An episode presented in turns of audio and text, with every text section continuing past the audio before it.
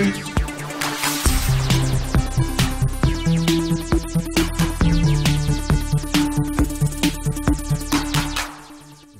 sifters. It's Game Face episode 44 here on sifted.net. Hope you guys are having a great week.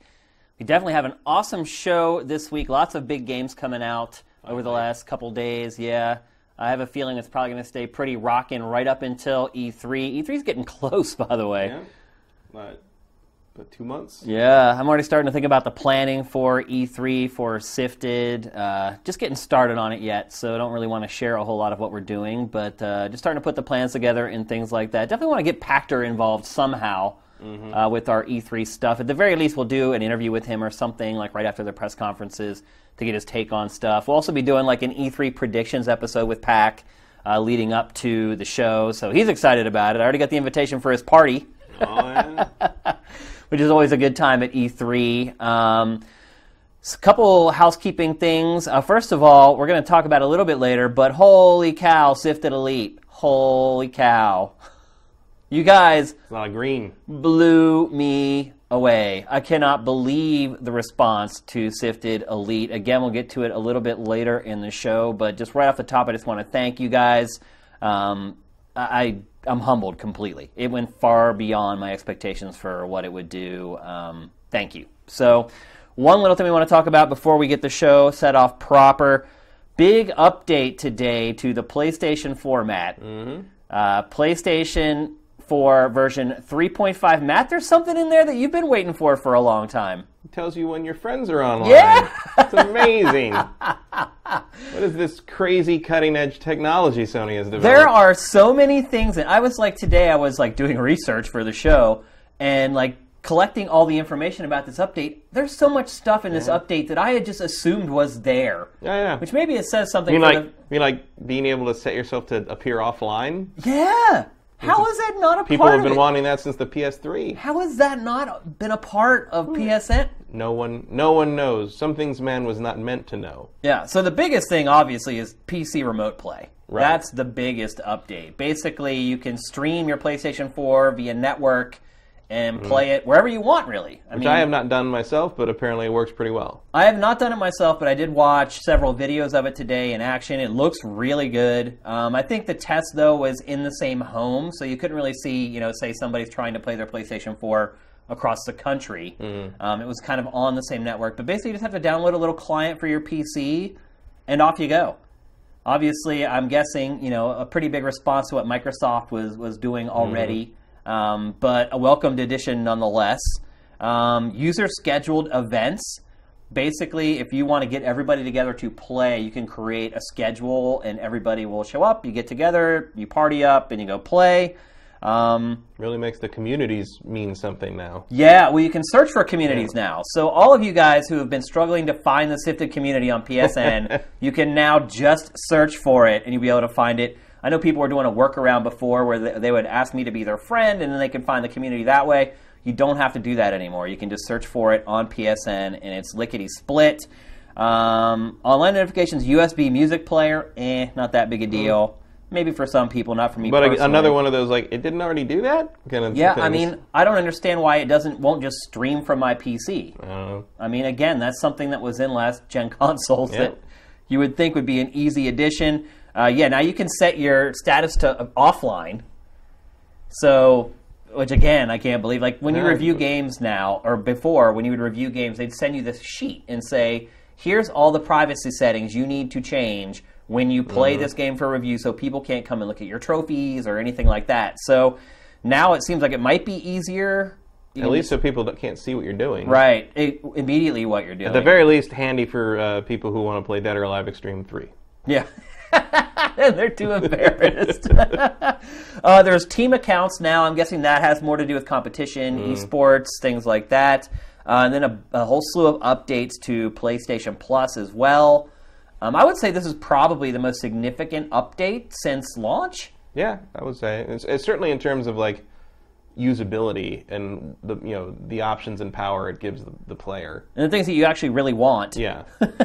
basic functionality. Yeah, that we had just assumed, a lot of it. I mean, I probably will never use. Right. Um, be, obviously, I would never use it because a lot of it I assumed was already there. I just wasn't Right. using it. So slowly but surely, I mean, man, this late in the game to have some of this stuff just now coming online.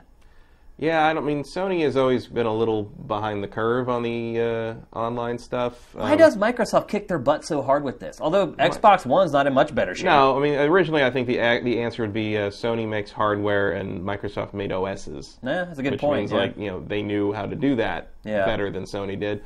Also, I think for a while you kind of had the thing where it's like, well, PlayStation Network was free; you're lucky to even Yeah. get anything, you know. But now it's a service in the same way that you know Xbox Live is, and you know they had to kind of keep up with the Joneses. And I, you know, with that and with these new things in place, I'd say they're kind of ahead of Xbox again at the very if they weren't already. yeah. Um, and, Xbox One is still so clunky, man. it is, and it's I and it's still it. behind the 360, and it's, and that's the funny thing is when you load up like a backwards compatible 360 game on the Xbox One, and it kind of goes into that 360 shell, and you're like, oh, look at the superior operating system you've Yeah. shown me from your play. It's weird that they even let you see that, you know, because The other problem I have with Xbox bring One. back the blades. Yeah, seriously, I'm totally down with that. The other issue I have with Xbox One is like if I go to an app, say I go to the YouTube app, and I watch a couple YouTube videos, go back and watch TV, and then come back to the YouTube app, it almost always crashes. Mm-hmm. I have to go back to the dashboard, hit the start button, and then close the app, and then reopen the app anew for it to work again. And that happens with a bunch of different apps. It happens with my Amazon Video app, like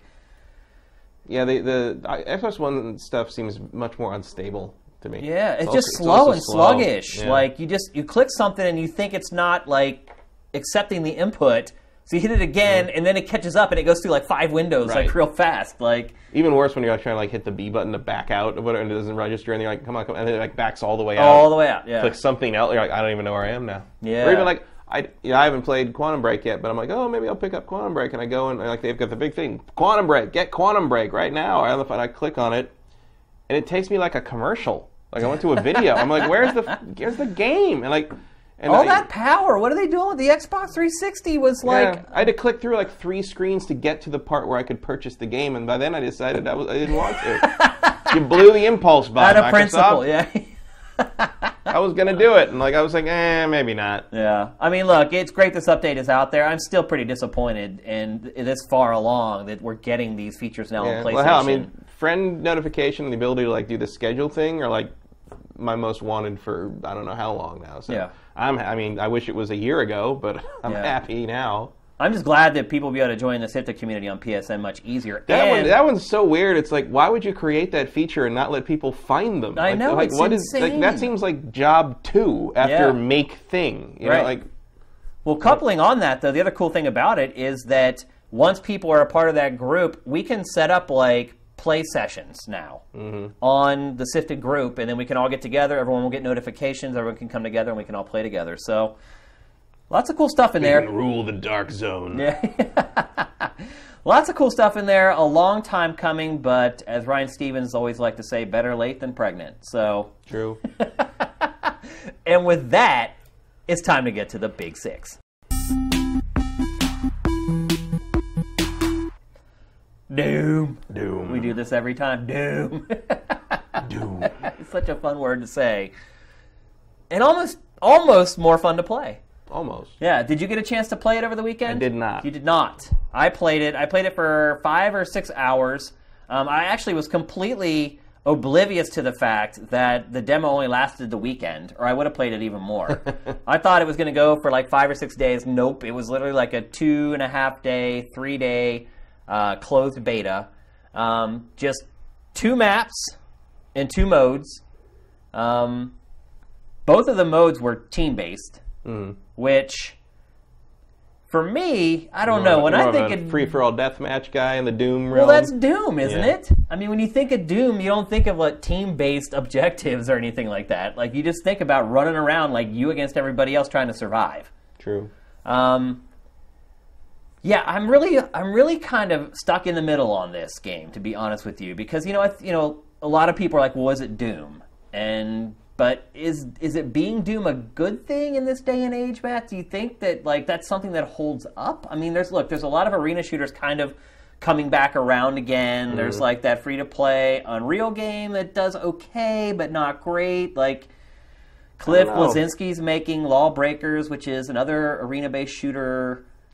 Yeah, I mean, I think you're trading very hard on the Doom name to get people interested. Just you know, and it's funny though because like you know, for a long time, Doom clones were sort of the constant of Yeah. the shooter genre, and now it's like, oh wow, a dark shooter that's set in hell with demons and crazy weapons. Like that's so unusual now. Now Yeah, it's like every game. yeah, and like. You know, so I'm wondering, like maybe it'll, it might get some traction just off the fact that it's Doom and the fact that it's not yet another, you know, military shooter like based in some form of reality. Um, yeah, I can't, I can't say it's like at the top of my must play list right now. I mean, I didn't, I guess I didn't play it on the beta just because I didn't really prioritize it. Yeah. you know, I'd rather, I was, rather, I was playing other things and doing other things in real life, and I was just, it just wasn't on my radar. It's uh the, what, the reason I was saying it's kind of caught in the middle is It's pretty though. It is pretty. There and it runs like greased lightning. Yeah. Like the frame rate in it is just ridiculous. But like looking at this map right now, the footage that we're showing you, like I have not played a shooter on maps like this in forever. It's very classic. Where you have like these pathways that you have to run down and there's like these there's choke points on the map. Like all first person shooters now, or, or most of them anyway, kind of have like a three lane system like a MOBA. And they're kind of open and you can get you can find multiple ways to get to a particular place on the map. You can go up through a building and climb out a window and drop down. You can run around the side of the building, run around the other side. Like this game, there's kind of one way to get mm-hmm. up to a place. And so, in some ways, it's good because it encourages confrontation. You're forced to fight constantly. There's no camping in this game. That's one thing I'll say. You can't you can't cower in a in the corner of a room somewhere and poke your head out of a window every once in a while trying to get kills. Like you are engaged 100% of the time, but it also felt like a lot less tactical, which I don't know if tactics and Doom really go together all that well anyway. Um, so that part of it feels old, but then other parts of the game are very clearly uh, created with the modern shooter in mind. Um, there's like a whole progression system. Like you start the game, you create your character. There's tons of di- well, there's only two armor sets in the beta, but you can see where it's all headed. There's going to be a ton of armor sets. You can color each piece of armor however you want. Um, there's a lot of customization in the helmets and everything. Like it's it's pretty robust as far as like the character creation and as far as unlocking new items and things like that in the game. Um, there are there's no rebounding health in this game. You pick up health. That is old Classic Doom. school. Yeah, and you pick up ammo too. Although I would say like with the weapons in this game, most of them there's like no reloading because the, you have to pick up like the packs to kind of recharge them, and they're all like energy weapons, so to speak, that just run on that battery. So it's like you know you have that habit of when you play shooters that you get a kill, you reload, or you fire and you reload. it took me a long time to kind of break that habit of constantly hitting the reload button every time I fired the gun. So there's an alt fire for each weapon, uh, but the alt fire isn't all that different. Like sometimes it'll just give you the ability to like aim down the sights, or it'll give you a scope or something like that. There's nothing that like changes it like a normal weapon into like a BFG or anything like that. Um, one cool thing, and you saw it earlier, is you can pick up these tokens in the game. I think they're called demon tokens, and you literally turn into a demon, and you play as that demon for a set amount of time. Um, the de- there's only one demon in the beta, and this demon you can fly. Um, you have like dual rocket launchers like over your shoulder, and you basically just are like invincible for as long as it lasts. Not completely invincible. You can be killed, but it takes like a lot. And then if you are killed, the other players can then pick up that token and play as the demon. It seemed like maybe five to ten seconds to me. I don't know exactly how long it was. Um, so they can kind of turn the tide real quickly by turning into that demon. But it did kind of add a whole different element to the game. Like as soon as you turn into the demon, the whole other team is just like on you, like going after you. So while you have like this crazy overpowered weaponry at your disposal, there's also the whole other team basically trying to wipe you out because they know that you can basically one hit kill everybody. Um, after you die in the game, you can change the loadout every time, so you're not stuck with whatever loadout you have. Wow, you really won that one. 250 to 17. Yeah. Um, so yeah, there's a you can change the loadout after every death, and then there's these like buffs that you can select before you you respawn um, that give you like little boosts to your defense or your offense, um, and there's there's a variety of variety of them that you can pick from. So that keeps you from being locked into that one loadout. If you if you're not playing well or whatever, you can switch it up on the fly. Um, no sprint in the game, which makes it feel old school as well. You move real fast anyway. Yeah, the, the default speed in the game is like insane. And it look, no one's ever going to play this game and be like, I think it's too slow. Like it needs a sprint. Like that's just not going to happen. There is a double jump though. Um, I saw there's uh, some. Looks like there's uh, mantling as well. If you get near enough is- to a, to an edge, you can kind of pull yourself up. yeah, that is one part of the game I would say is a little janky. Mm-hmm. Like it just doesn't feel fluid and fast enough. Like it kind of slows things down. But there's like portals and jump. I mean, for the most part, it is an old school shooter. I mean, other than like the progression system um, and Ooh. the whole armor sets and things like that, it feels like an old school game. And like I said, I played it for 4 Mm-hmm. or five hours. Um, I didn't really get sick of it in the amount of time that I played it. It's pretty fun to watch. It is, and you know you have the the the, the finishers where you can Mm-hmm. assassinate people with melees and things like that. Um, you know, I never got motion sick playing it because the frame rate's so solid. Oh, well, we'll throw you in the VR goggles. We'll see about that. I couldn't imagine playing this game in VR, man. Holy crap! Um, but again, it was a really limited beta. Two maps, Just enough to tell you it's Doom. two modes, yeah, and uh, an, an open beta starts, I believe, next week. They just announced today. Mm-hmm. I think it's April seventeenth or whatever it kicks off, About that. About that sounds right. and it'll be available for everybody. Um, hopefully, they release more content for it because even in the five hours I had, I was like, yeah, I'm starting to get a little tired of these two maps that I'm playing on over and over again. Um, but yes, everyone's going to be able to get a taste of this really soon. Um, it's going to be a free beta. Um, I definitely recommend checking it out, whether you're a Doom fan or not. Um, I had a blast playing it for the limited amount of time that I did. Um, you have any questions about it, Matt? Um, I have more questions about the single player, I guess. Uh, Yeah. Because that seems like more of an X factor. This feel this feels like it's, you know, a throw a throwback in a good way. At least if you liked those old games, and I did. Um, Yeah, so the pickups are health, armor, and ammo. So you can kind of get over armor. Golden Triangle. Yeah.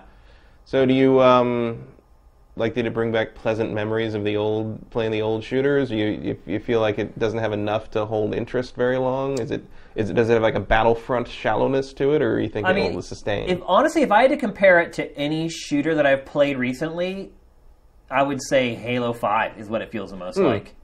Yeah. hmm. Um, Interesting. yeah. But I mean, look, Halo's kind of moved left to center a little bit. over Yeah. The last installments, moving a little bit closer to something like this, and I feel like these two games have kind of met in a weird center. Maybe is the best way to mm-hmm. put it. Um, but it's fast. It's different. I mean, that's probably the best thing I could say about it is that I don't feel like I'm playing just another shooter when I play mm-hmm. it. Which in this day and age is saying something because they all just kind of feel the same. So I don't know that this game would have done well if it tried to be like every other shooter, and I don't know if it would have done well if it was uh, just Doom either. Yeah, I don't think you wanted to like go the Homefront route with, No. with this one. It's uh, it needed to be what it what it, its pedigree says it's going to be. I mean, just looking at the armor shards sitting around, you know what you're looking at. Oh yeah, It's uh, shotguns, mm, appropriately powerful. yeah. You basically, even against the demon, you can kill the demon with just a few uh, rounds of buckshot up close. So off your uh, playing that, can you imagine like you know? Obviously, this seems like a pretty straightforward map. Like, can you imagine like other map types from the old days coming back? Like, you think this is going to be kind of a greatest hits of the old map design? I'm sure, and I wouldn't be surprised if literally old maps come back as Mm-hmm. DLC. I think they announced the season pass is 40 bucks or something like that. And I wouldn't be surprised at all if like the first DLC pack is straight up just all old Doom maps. And that would be smart. I mean, Mm. Yeah. people want to play those old maps with this new tech. So, yeah, I mean, I honestly, you know, playing on these maps with these really narrow walkways where you can fall to your death. I mean, it's really weird playing a shooter like that again. Like, it's been a long time since I've played like a Quake or an Unreal. So, it was an eye opener. It took me a long time to just like strafing and things like that. You're so used to being able to just strafe to infinity. You strafe in this game more than three or four feet, you fall off the edge. So, it uh, it makes you think about shooters differently than you think about them currently, but it's also how you thought about them a long time ago. I guess is the best way to put it. And some would say, oh, you know, there's a reason shooters have kind of moved away from this sort of design and these kind of maps. Um, and you know what? In some ways, I would agree with that, but I feel like there's room for both. there ha- I, I definitely and agree this with that. type has been ignored so long that I think it's it was it's, it's at least worth them you know doing it and trying it and seeing if like people like you know take to it like like we did back in the day because yeah part of the reason they were like this was because that was the limit of the tech at the time Yeah, yeah. but like we still had fun Oh yeah, of So- course. Well, a lot of younger players have probably never even played a shooter like this, Yeah. like ever. Unless, I mean, how many millennials have gone back and played the original Doom? I'm guessing not a ton of them. So too I mean I don't know is it on iPad I don't know. good one. probably I don't It probably is, or somebody modded it and hacked it to make it work on uh, iOS or whatever. So overall, I mean, you know, I would say if I was going to answer, you know, has my hype level increased or decreased based upon the beta? I would say it's increased slightly. Um, I had a really good time with it. Again, didn't play it a ton. Um, so it's, you know, I can't say that it's gonna not gonna wear thin quickly. After five hours, I wanted to keep playing more, and I'd only played the same two maps and two modes over and over again. So, you know, again, this is just a multiplayer. There's a whole single player campaign coming that you know I am a little nervous about. I think. Yeah. yeah. I'm wondering for the single player campaign. I'm very curious how they're going to handle difficulty because these games were hard as nails. They were, back yeah. in the day. Like even on easy mode, like you were going to have to be pretty good to finish it. oh yeah, for so sure. I'm curious if they're going to tone that down or if they're going to embrace it. They're gonna turn it into like the Dark Souls of first-person shooters. Well, I mean, looking at looking at this, like I'm like maybe they're going to embrace it. Like you know, they, they don't seem to be shy about like we're doing this. We're doing this 1995 style, son. Like, yeah, so maybe they will. Yeah, it'll be interesting, especially in, in a world with no God mode. Yeah. Maybe that's the first thing we can set up though for uh, the Sifted group on PSN. Maybe we can set up a session where we play Mm-hmm. the Doom open beta next week with all the Sifters. Be a lot of fun. Be interesting to get everyone else's uh, impressions of it too. Um, in the comments and whatnot on the site once everyone else gets to give it a spin. But uh, Mm-hmm. overall, I was impressed with it. It's polished. It's a quality product. It's a Bethesda game through and through. Um, I think the multiplayer in this was actually done by a different studio. I think it was actually done by a studio that worked on Halo, maybe at one point or another. So maybe that explains why I'm getting that vibe off of it. Um, The double jump really looks Halo 5e. yeah, Like- for, like, oh for sure. Like a little floaty, mm-hmm. gives you a little room for error. like it really looks like the same timing. it might be exactly the Yeah, I don't know. I'm guessing that's one thing that uh, Microsoft can't patent is a double jump. So you never know, though. I Um, don't know if Namco can patent a load game. But look, you know, we don't we don't know yet about the progression in the game, how the unlocks work. You know, Mm-hmm. how long is it going to take for you to unlock new armor and other cosmetics and things like that. You can paint like your guns too, which I never even bothered doing. um, That guy who killed me has amazing green gun. right, exactly. And you know, I'm No sure this one is going to get cares. microtransactioned out the ass. And Yeah. So it'll be interesting to see how they work Can't out. wait to see the card collection system. Right. Yeah. Exactly. So that stuff's all up in the air. We don't know about all that yet. It could be a total disaster. They could do it really well. Bethesda typically does that, handles that stuff pretty well. Um, Yeah. So I have some confidence that They were the uh, they were the first penguin in the water on the, with the horse armor. That's that's so, right. So they've learned. They, they've learned hard longer than anyone else. Yeah. So yeah, I enjoyed it. Um, hopefully next week we can all get together and play it as one big sifted group. At the very least, hopefully we can get like a team together so we can stay together and take on other uh, other teams and just totally kick some butt. So yeah, we shall crush the easy allies.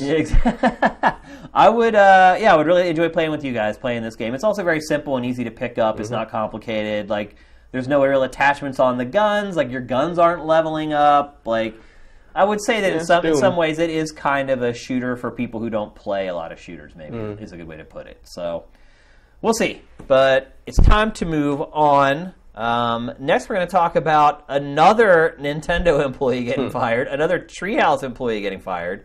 So you may remember it was what like three months ago. The other guy got Yeah. so three months ago. One of the guys from the Treehouse went on a Nintendo fan site podcast and said entirely too much. Yeah. Like Although not crazy too much. I mean, Yeah. I mean, it's like too much in Nintendo world. I felt like I knew Nintendo better than him. Yeah. Because watching the podcast, I'm sitting there like, Like, I could have told you "Stop! that, like, yeah." no, don't do it. A lot of other companies I don't think would care, No, but uh-uh. Nintendo, you knew that you're viol- you're violating you're violating kayfabe Yeah. there for the for the pro wrestling fans. Um, you're not allowed to admit anything's wrong in Nintendo world. Yeah. So, So he lost his job, and now this week, another member of the Treehouse, who also handled a lot of their streams at E3 Mm-hmm. and demoed games live, has lost her job. Allison Rapp is her name. There's a little bit more that gets mixed up in this, though. In Mm-hmm. fact, there's a lot more that gets mixed up in this versus the case prior. So, a little bit of backstory. She she's quite liberal on her Twitter oh yeah. account. She's posted pictures of herself in Suggest- suggestive lingerie, for and- lack of a better term. and very you know she was told to knock off that kind of stuff and the feminism stuff on her Twitter Yeah. by Nintendo. Yeah. Um, I know there was a the internet dug up a whole bunch of uh, like her her like masters or the, her thesis in college involved like pedophilia and all this like I mean some pretty edgy opinions. Yeah, she had on it. Yeah some paper in college where I don't think that she was basically saying pedophilia was okay. It No, was a it was- compare. It was, like a society comparison between Right. the West and Japan. right. and she was explaining how in Japan things are different Yeah. And it's it's kind of accepted there to find mm-hmm. younger teenagers attractive. But I don't even like talking about this Right. stuff. I feel dirty talking But about there's it. but basically like it's like it's weird that like you know a lot of people you know that was used as, as ammo against her and there was a kind of a smear campaign started against her. Nintendo says that the firing had nothing to do with that. It also you know and like you're kind of I'm kind of inclined to like want to take you know want to like give Nintendo the benefit of the doubt because like all her her papers like and stuff like were out there for you to see when you hired her. You know, I mean, Yeah. I have a hard time believing they didn't you know research. I figure Nintendo must research their hires pretty thoroughly, right? Yeah, well, Nintendo is saying that the reason that they're canning her is because she was moonlighting on a second job. Mm-hmm. Um, I think the job was being a model or was some kind of photography of some kind. I don't, I don't know, if it I don't know was specifics on that. it, me either, and I don't want to you know assume anything about it because you know someone lost their job over this. But the bottom line is that she was doing another job. She says to pay her student loans, which a lot of us can probably Yeah, not- sympathize with. Not an outlandish claim Yeah. by any means. Um, but the bottom line is, is when she signed the contract with Nintendo, on that contract it says you can only work for us. And so, for me, on an absolute base level, I'm on Nintendo's side here because she signed something Mm-hmm. And then broke the contract. And you know, regardless of all the periphery and the peripheral stuff that's I mean, going yeah, on around Nintendo's this, timing is bad like you know maybe wanted to wait until all that died down a little more before uh, making that choice. But it also comes, you know, Nintendo's image is squeaky clean. That's how they do it. They do go by the letter of their own law, and like just like the guy with you know when he who talked about Xenoblade on that podcast, it's like you you, ste- you step out of line of the family, like the family's gonna whack you. Like that's she was mixed in with with Xenoblade Chronicles X as well because people erroneously said that it was her fault that they took out the boob slider in the no. game to Well, she, adjust. she argued to keep it. right, So- but you know the whole GamerGate thing went after her and. And so here's the thing. So the I, the executive director of the IGDA yesterday comes out against Nintendo and was Yeah, like, you, "You don't realize what you're doing. Like you are empowering these gamer gators, whatever you want to call them, trolls, really, who basically got her fired because." Like you said earlier, so Nintendo, you would think did its due diligence and researched this person before they hired her. But the truth of the matter is, is most companies just don't really have the time and the resources to do that. If there's one company that I would think would do that, though, It would be it's Nintendo. Nintendo. Just you know the Disney of this industry, basically. but when you're hiring and firing so many people as a company that size, it's really impossible. But I think it also comes down to kind of Nintendo. You know, Nintendo really seems to, with their employees, especially their public-facing employees, have that sort of attitude of like, don't stand out, don't be too unique, you know, don't have an opinion on too many things that don't involve what we're supposed to have opinions on. You know, and It's she no way to live. no, I mean, in all and she wasn't interested in living like that, and so you know, she kind of tried to do you know do what was true to herself and keep her what I assume was a pretty great job, and Yeah. I'm sure that's fun being the Yeah. treehouse people. Um, and you know, and Nintendo decided uh, it wasn't well, which is too bad because she was good at it. I think, you know, Yeah. from what I saw of her when she would do streams. And Well, she stuff. certainly has a passion for games, for sure. without a doubt. Um, and I'm sure, I know, you know, and at the same time, it's you know, I hate that someone lost their job over all this bullshit. But at the same time, like I feel like she'll find enough, like you know, enough people in the industry are aware of what happened here that I think there's plenty of companies that would be happy to have her. Yeah, I mean, look, people are already rallying around her. I, the IGDA came out and said Right, that. I mean, that's, a huge freaking deal. Do you think Nintendo cares what the IGDA says? No, why would it care at all? I mean, Nintendo of America may care a smidge. Nintendo of Japan don't give two squirts about it at all. And for some reason, I just picture Nintendo of Japan back. The what? the huh? The who and the where? Who? I don't What- know. what- what's her name again? Like, yeah, they don't care about that at all. but I mean, and look, again, on a base level, I find her at fault completely because she should have read her contract and knew what was in the contract and knew what she could or couldn't do. She should also know that she works for Nintendo. She saw somebody else get fired three months ago for Mm-hmm. things like this. She knew what she was getting into when she decided to moonlight. So in some ways, I feel like she probably knew that it was might have happened, or maybe it was one of those like passive aggressive ways of her quitting. Like she knew Hard, she was. hard, hard to read her mind on that one. Exactly, But yeah. uh, you know, it's just it's it's kind of sucks that if you work for certain companies, you have to really toe a certain kind of imaginary line. well, Nintendo, comes- look, Nintendo was put in a weird position here because what she did is a fireable offense, Right. And you know, just like what the guy did on the podcast. was. Exactly. It's a by their company standards, people get fired for that. So, what do you do if you're Nintendo? Because look, Nintendo's mm-hmm. not dumb. It knew that gamer gators. Look, the truth of the matter is, is Nintendo can deny it all it wants, but the gamer gators and the people who were spamming their social media accounts, sending them emails, were doing all the research for them.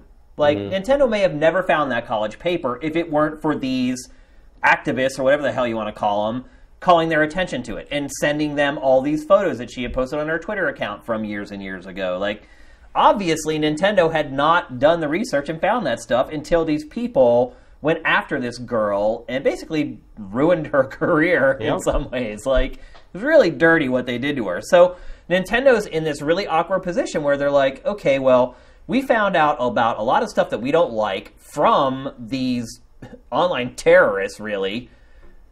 But she did do stuff that we know about without their help that's a mm. fireable offense. But if we can her right now, then it's going to empower all these cretins on the internet. Because now look at all these people who went after her and sent all this stuff to Nintendo. They think it was a victory. Oh yeah, they're Yeah. pounding their chests. They're like, "Oh, that's because of us. Look at we made change." Like that part of it really freaking sucks.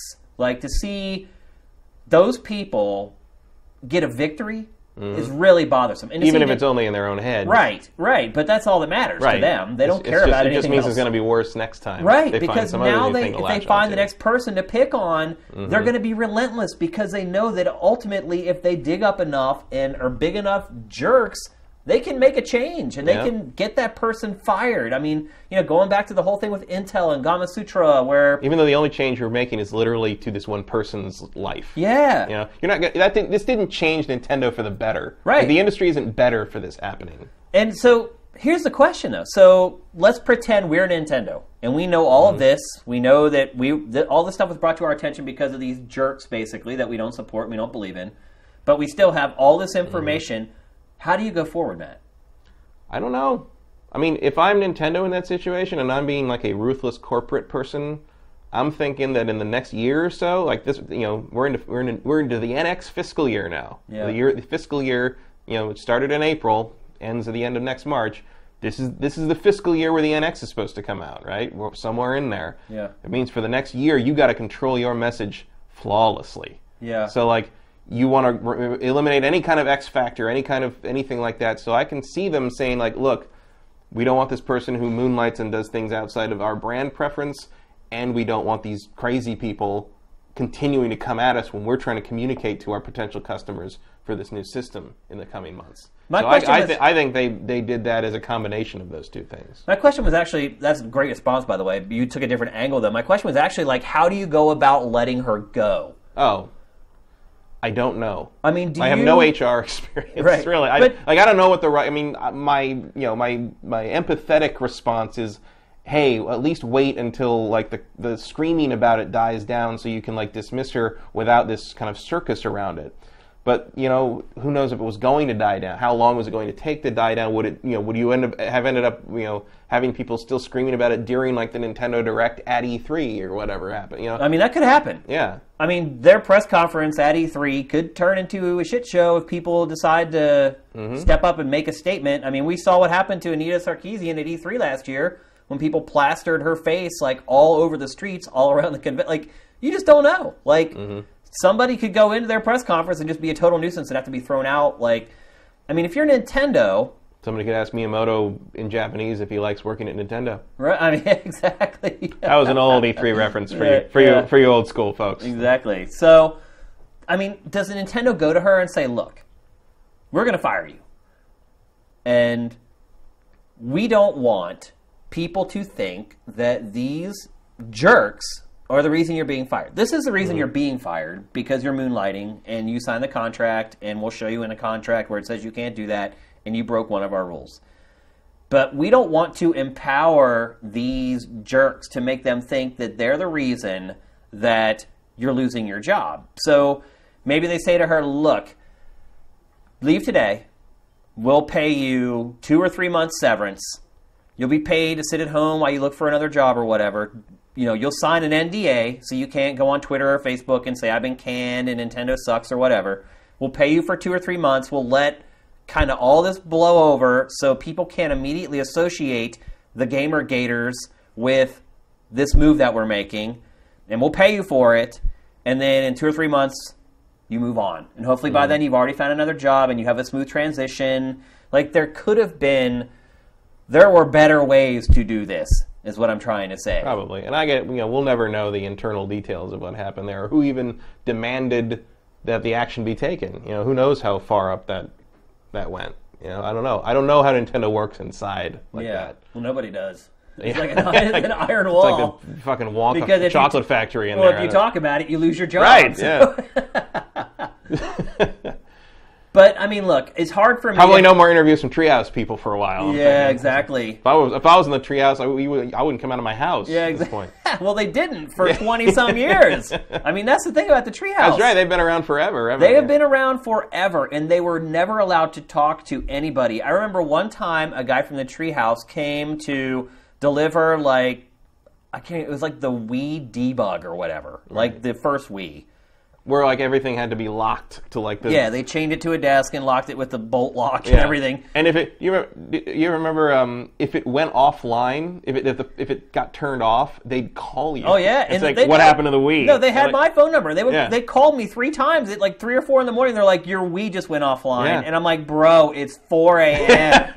they're like, "I'm like, there's nobody there. Like, no one's taking it." They're like, "Well, you need to go," and they're like, made me go into the office at they're like as early as you can get there, and I was like seven, and they're like, "Can you get there earlier than that?" And I'm like, "No, Mm-hmm. No, like we, I can't." we had that happen when the, the power in the building went Yeah, out. that's all it took. And like they and they're like, and we're like yeah, you know, and they're like, they're like the, yeah, the power's out. We're like, well, you're talking to me. I'm like, yeah, the phones aren't out. The power's a different yeah circuit. Yeah, we like flushed our AC system or Yeah. whatever, and like they're, and they're like, well, like- you really need to get that back on as soon. um, And we're like, we're still trying to figure out if the show's going to happen today. Yeah, yeah. I'm we'll not worry worried about, about your in a minute. debug. right? Yeah.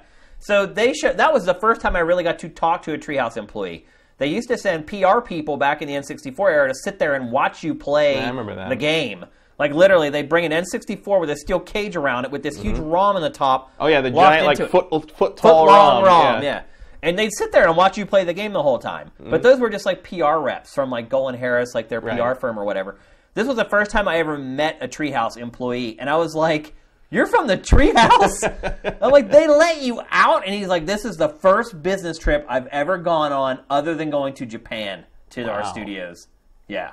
So yeah, they have been locked away for Mm-hmm. decades, and then finally they let them out, and look at what happens. Yeah, well, I mean, that's kind of, I mean, kind of a uh, an inevitable outcome of like the social media and streaming phenomenon is like you know you want your internal experts having some kind of contact in that form with the community, Yeah. because that's how you communicate with them now. That's how you build your community. Yeah. And Nintendo right now needs all the goodwill it can get. It's- it's so, true. yeah, this is the last thing Nintendo needed to happen.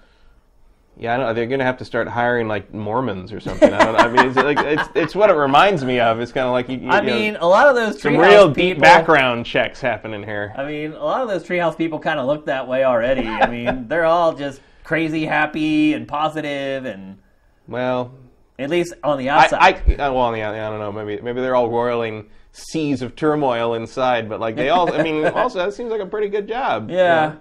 Working at Nintendo, you're in, in Seattle. It's good times. You're playing Yoshi games for work. There's nothing wrong with that. I don't know. I've talked to some people from Nintendo who didn't enjoy their jobs all that much. So You can get any amiibo you want out of that damn company store. There's no shortages there. yeah, I mean, don't get crazy discounts though. No, Like, you just have to pay for everything. That was, I think that was when we got a we got a Wii from that store at one Yeah. point. I think just because like we were up there the same like they and like that was when Wii's were gone. Or, Right. you know, you couldn't You find couldn't one. find 'em, yeah. Like oh, we got tons in the company store. You want one? We're like. yeah, All right, we need one. everybody like because we needed them for the show. Well, we bought, and we're going completely on on a tangent Yeah. right now, but uh, I just, But just it's just like that kind of how weird it is to sort of deal with Nintendo sometimes. well, very quickly, they sent us one Wii and then Right. the debug stuff, but one retail unit, and the Wii was like, you know, you couldn't find it. Mm-hmm. So we were like, oh my god, this thing is going to be gigantic. Like, you know, it was selling better than like any console ever. And so we contacted Nintendo and we're like, we're going to need more units. And they're like, okay, well, you know, you have to pay for them, and we have like a special order thing going on. They're like, how many do you want? And I was like, five. Like this thing is going to be like the console for the next like five to six years. Like we need five of them. And so we paid them. They shipped them to us, and like four of them sat there and like were never used. We did the exact same thing.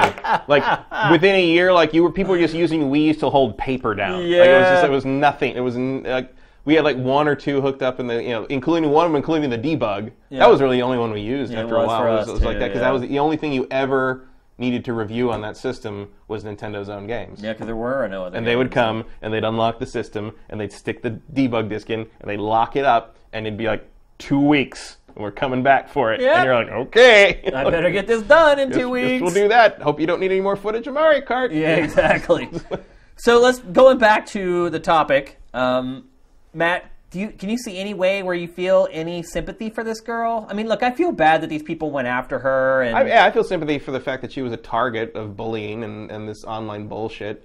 Uh, I mean, if she really was fired because you know she was moonlighting uh, as whatever, and that's against Nintendo's contract. I mean, it sucks that that happened, or that she felt the need to that she had to supplement her income or her student loans that way. But like Nintendo's got to follow its own policies. So I also have that's I mean that's the nature of corporate life. You know, that's why you don't want to do that anymore. Right. You know, I mean, we're not. I'm not endorsing it. I'm just Yeah. saying like that's a fact of life when you're in that situation and it sucks and I also sometimes it's going to hit you in the face. too that Nintendo may not have known that she was moonlighting until like the harassers dug up. Yeah, I, I definitely think it's it's very possible that they had no idea any of this was happening. because you know how Yeah. how how much are you checking up on your own employees, especially because like clearly they trusted her because she was one of their f- public facing people. right. You know, Yeah. um, It's a crappy situation, situation all all around, around, really. There's no way you can't look at it that way. Nintendo was put in an awkward situation. Mm-hmm. She put herself in an awkward situation, but then other people put her in an awkward situation. Yeah, but like I said, you know, it's it's been publicized well enough, and people know what happened enough that I think there's other companies be happy to have her, and I hope uh, she lands somewhere where she's happy with it. You know, I'm sure it's it's never if you're a big big Nintendo fan, I bet like it, you know, just like that other guy who was talking about how it's like my dream job is over now and I don't know what to do. And I'm Yeah. sure there's an element of that if like that's if you're a Nintendo kid and like you get that job, it's like how do you ever move Blow it. on from there? Well, how do you blow it? In the Or you blow place? it, right? um, I, I feel less bad for him. Oh, yeah. I think because Yeah. he sort of he he was like He was "Dude, asking for it, basically. I would have known not to do that, and I don't work, Work for you. there, I wouldn't even tell stories like that about like G4 when I worked there because you just don't know. We work for a giant corporate entity, you just don't know. Well, just for instance, like, you know, we talk about tons of companies on this show, and I've talked about tons of companies throughout my career. But if there's one company in the whole industry, when I go to talk about them, that I think really hard and think twice about, it's Nintendo. Oh yeah, 'Cause you most- never know. Most publishers are just like, look, that's mm-hmm. editorial. You can, And someone someone from Nintendo's watching this right now. I'm sure. You know, we see you. I know you're there. Send me that. Send me amiibos. He'll be like, if you pronounce it amiibo, then I will. Oh, amiibo. I, I need a Wii Fit Trainer amiibo to complete the collection. Yeah.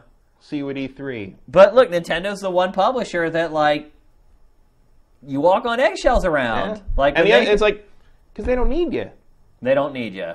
Well, they do need you. They do need you, but they'll say they don't. They, you know, they'll convince themselves they don't. I mean, but they do. They need us and everybody else more than ever. I mean, maybe they wouldn't blacklist like IGN at this point, but I feel like most other outlets are probably not safe. no, they'll blacklist anybody. Get, there's a fly trying to land on me.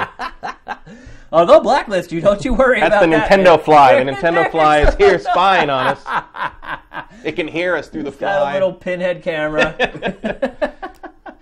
but yeah, I mean, just you know, working in the industry, like Nintendo is the one publisher that like you toe the line with. Like when they send you like embargo information for a game, like you read it like five freaking times and make sure because they're also really confusing. Like we got uh, Star Fox Zero and Star Fox Guard like a week and a half ago or whatever, and the streaming and footage are insane. Well, see, it's a little. I mean, at least you can say that. There were times back in the old days when they'd say like, "You are not allowed to tell anyone you have this." Right? Yeah. You know, it, it's a little freer, and at least you can say, "Hey, we got it. We're working on the Well, to be perfectly honest with you, Matt, like I I had it last week and I didn't mention it be- because like the embargo finally broke for the previews for it. Mm. So like previews started going up yesterday. So now I feel okay to mention that I have it because people are already saying we have it. Here's a preview of it. But yeah, I mean, working with Nintendo, it's like.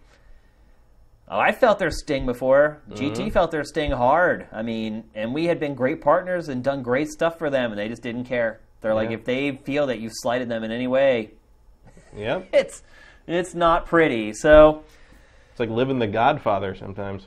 yeah, it is And kind Nintendo of. says, "You broke my heart." Yeah, now I must kill you. It's like Reggie, why are you talking like that? It's okay, right?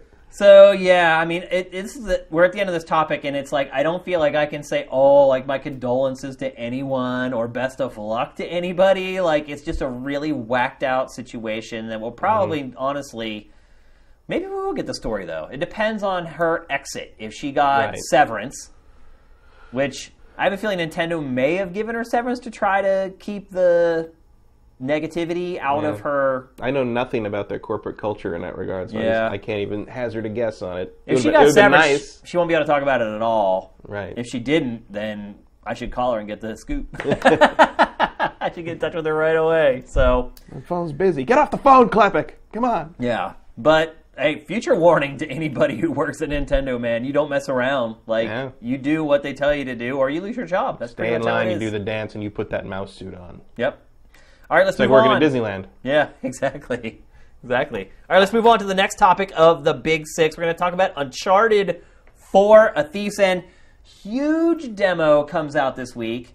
Um, the demo that Sony put out officially lasted around 16 or 17 minutes. Some of the publications fiddled around in the, the world a little longer and got 20, 25 minutes out of it, but all pretty much the same area with the same objectives. Matt, what is your overall impressions of this demo? Um, real pretty. It is pretty. Uh, it's hard to really tell anything. I mean, just, I mean, like I, we all know. I think anyone who watched the show knows I'm skeptical of this one just because it's not Amy Hennig uh, Yeah, steering I think the we, ship. bo- we both are. I think we both gone on record saying Um, that. But I thought it felt like Uncharted. Like the characters feel like themselves. They sound like themselves. Uh, I w- it wasn't just like, you know, it wasn't a drastic shift in tone or, or behavior or direction. I don't think so. You don't think that there's a drastic shift in direction here? Well, direction in terms of like you can drive a car around like an open area, sure. But in terms of like how the characters, uh, you know, Nathan Oh, yeah. Drake seems like Nathan Drake. Yeah, yeah. But otherwise, it Oh, kind of yeah. is a big departure. I mean, Literally. it's basically like an open world. Yeah. Well, it's like I mean, you can see kind of what they learned and what they did in Last of Us, sort of ex- being expanded here. Where like Last of Us had you know open areas where you had, could run around and do stuff and get in fights and stuff. And so I guess this is. I mean, it feels more like you're exploring places than following down sort of the narrow pathway that the other Uncharted games had. And Uncharted Three had a little bit of open Little bit. openness, but not like this. I, I was pretty surprised by this. Yeah. I mean, also for them to finally show this element of the game off, like really close to release. Hmm. This is a big feature change for this game. I'm surprised this wasn't what they led with. Like, this is the new Uncharted, open world, open areas, bigger, more possibilities, like Maybe more it wasn't ready yet. flexibility. Maybe it wasn't ready yet. I don't know how that could be. I mean, if you build Naughty a Dog's a polish company. You know, like maybe they just didn't feel it was ready yet. And this is, I mean, look at look at the detail on this thing. Like, who knows how long it took to get all this working right? yeah, I mean, have you? I don't know if you noticed or not, but the mud on the Jeep. Oh yeah, it's it's like legit real time. Like it's really how the splatter lands on the Jeep. I don't know if that's the case. I still feel like it might be like textures or stickers, like on the windshield and on the thing, but it washes off when you drive in the mm. water. Oh, perfect timing! Like. Like the mud will cake up on the tires as well, and, and like have big clumps of dirt in the tires. And then you go through the water, and then you see there it just like flies off. So, yeah, and you can see the mud there on the windshield. Um, I think when they back out and fly out through underneath this waterfall, it like washes the mud off the windshield. And they get wet.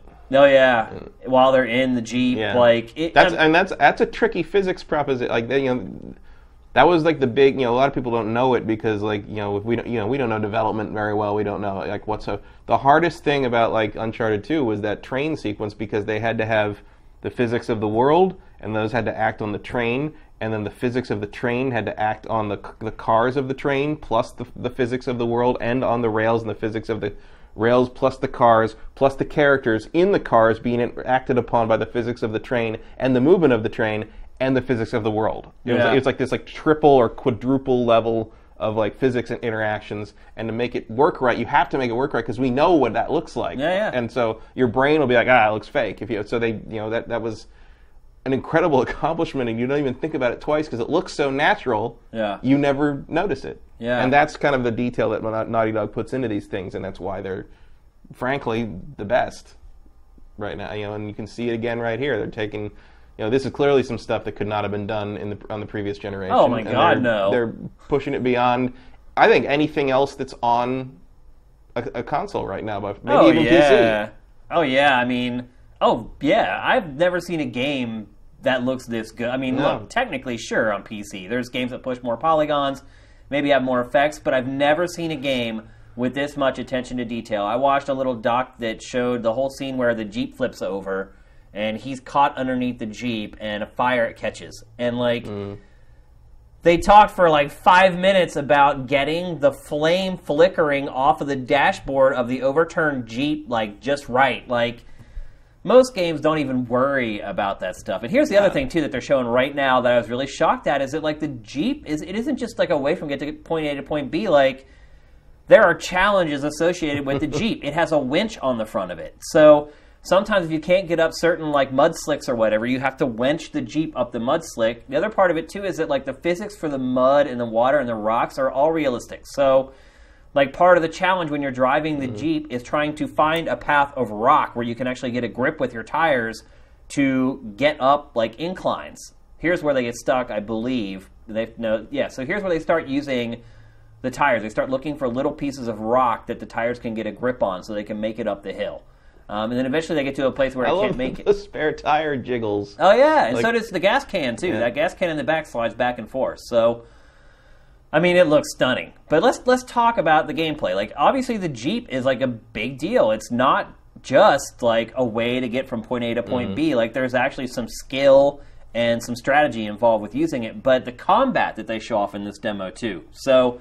We've seen the whole swing, come down, like land the punch thing, and I thought that that was like canned or like one situation that you use it and it's kind of like this context sensitive thing but no that's pretty much what it's been in the other games. Yeah but no and like you'll see in this demo like using the rope and combat with the rope is actually like a legitimate like gameplay mechanic that permeates like the whole game. Like you get on a rope you can control like which way you swing. You can swing around corners to get into like little cubby holes um, there's like anchor points for the rope like all over the environment. So you can use it like all the time. Like you tether the rope you swing down take out a couple enemies tether the rope back to where you got it to swing back to where you were. Like i'm impressed man. Like mm-hmm. it is it, it really feels like it's going to be finally an evolution for this series for the first time.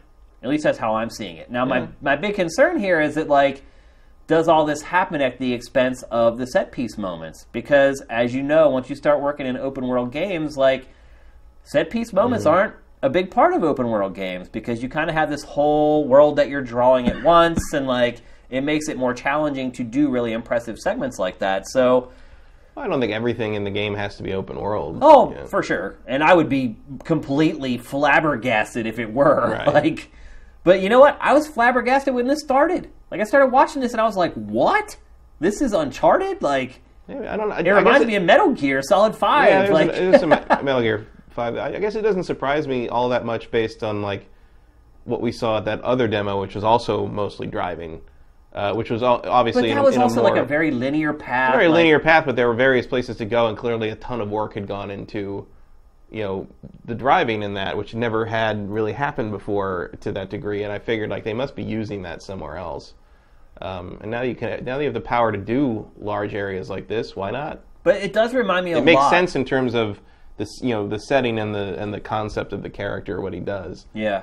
But it does remind me a lot, this demo of Metal Gear Solid 5. Yeah, Because it's like you're driving around in this open area, you come to like this encampment, you go in, you clear Mm-hmm. the encampment, you jump back in the Jeep, you take off, like, I'm gonna guess this one's story is finished though. yeah. Um, but going and- back to Phantom Pain, it's like the one thing I really disliked about that game having an open world is I felt like it took away from those insane Metal Gear moments that the series always had because everything had to play out within the context Mm-hmm. of this open world. So you really lost a lot of those crazy set pieces that you typically got with the franchise. yeah, but I think that like those were supposed to be there, and they just never got done. Maybe know? they didn't get done because making them work within the context of the open world took way Yeah. too much work, and it was I think it was more because Kojima doesn't know how to stick Manage a to a budget and project. manage a project, right? Yeah.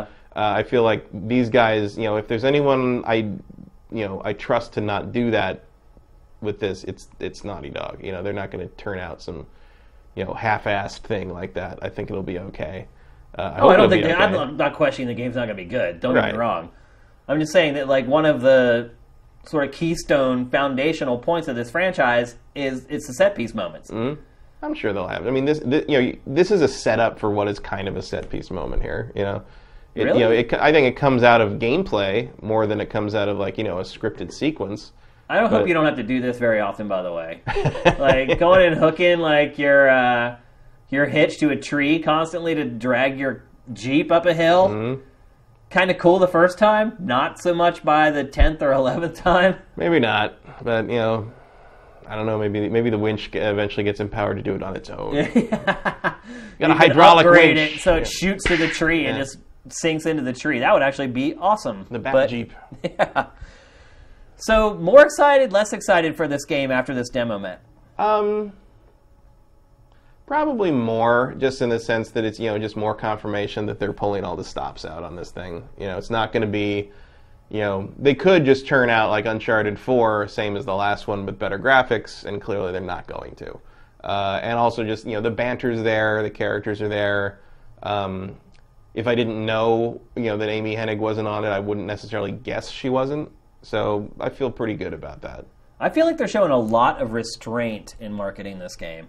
Yeah, yeah, it's been pretty quiet in terms of like you know the saturation we're used to on games that you know cost this much and are this much of a tent pole. It's not even necessarily the volume of promotional media or interviews or previews or whatever. We've also barely seen. It feels like we've barely seen anything. Right, it's what they show. Like again, like I don't know that we've really seen a crazy set piece moment. Like there's the whole No. Jeep chase where, you know, there's you're, yeah, you're yeah, hanging from the rope along the bridge and but we haven't seen anything of the magnitude of what we expect from Naughty Dog. Like Yeah, we certainly haven't seen the train sequence, or we No. haven't seen the, the overturning ocean liner sequence. And look, I don't want to No, see no, all that. I want to experience a lot of that when I play the game, but you know, give a brother a biscuit here. like I'm sure it's in there. I'm sure I know It's it. I'm there. sure it is, and I know it will be. But I'm patient. I can wait for it. I don't need I to feel like uh, all the promotion for this game has been for people like us so Right. far. Like people who will watch every frame and be like, "Oh my god, he's muddy now. Oh my god, Hmm. he's not muddy now. Oh my gosh, look at that tire shake around in the back of the Jeep.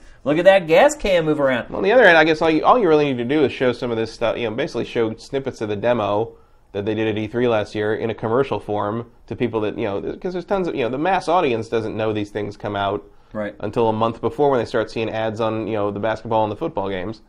and uh, you know just just play that up, and I think you got it. But again, I'm interested to see what the sales on this are because uh, you know the other Uncharted games sell about a million, roughly a million each. They end up They're doing not- that's like their first few months. Like They're, ultimately, they're they not ended up huge selling hits. They're mil, not. right. They're not. A, they're not a game you can assume anyone who plays games has played. Right. And it, what it was like Sony said like when they were putting the Uncharted collection out last year, they said like their research showed that something somewhere between 85 and 95 percent of PlayStation 4 owners had never played an Uncharted game. yeah.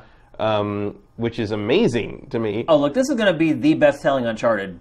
I think for sure. by several magnitudes, without a doubt. So I'm interested to see how many new people they're bringing in on this series with this game. But if you look back, I mean, by the time Uncharted 3 came out, like the PlayStation 3's install base was pretty freaking huge. Yeah. I mean, at that point, it had almost caught up with Xbox. You'd think 360, three would be would have been a bigger game.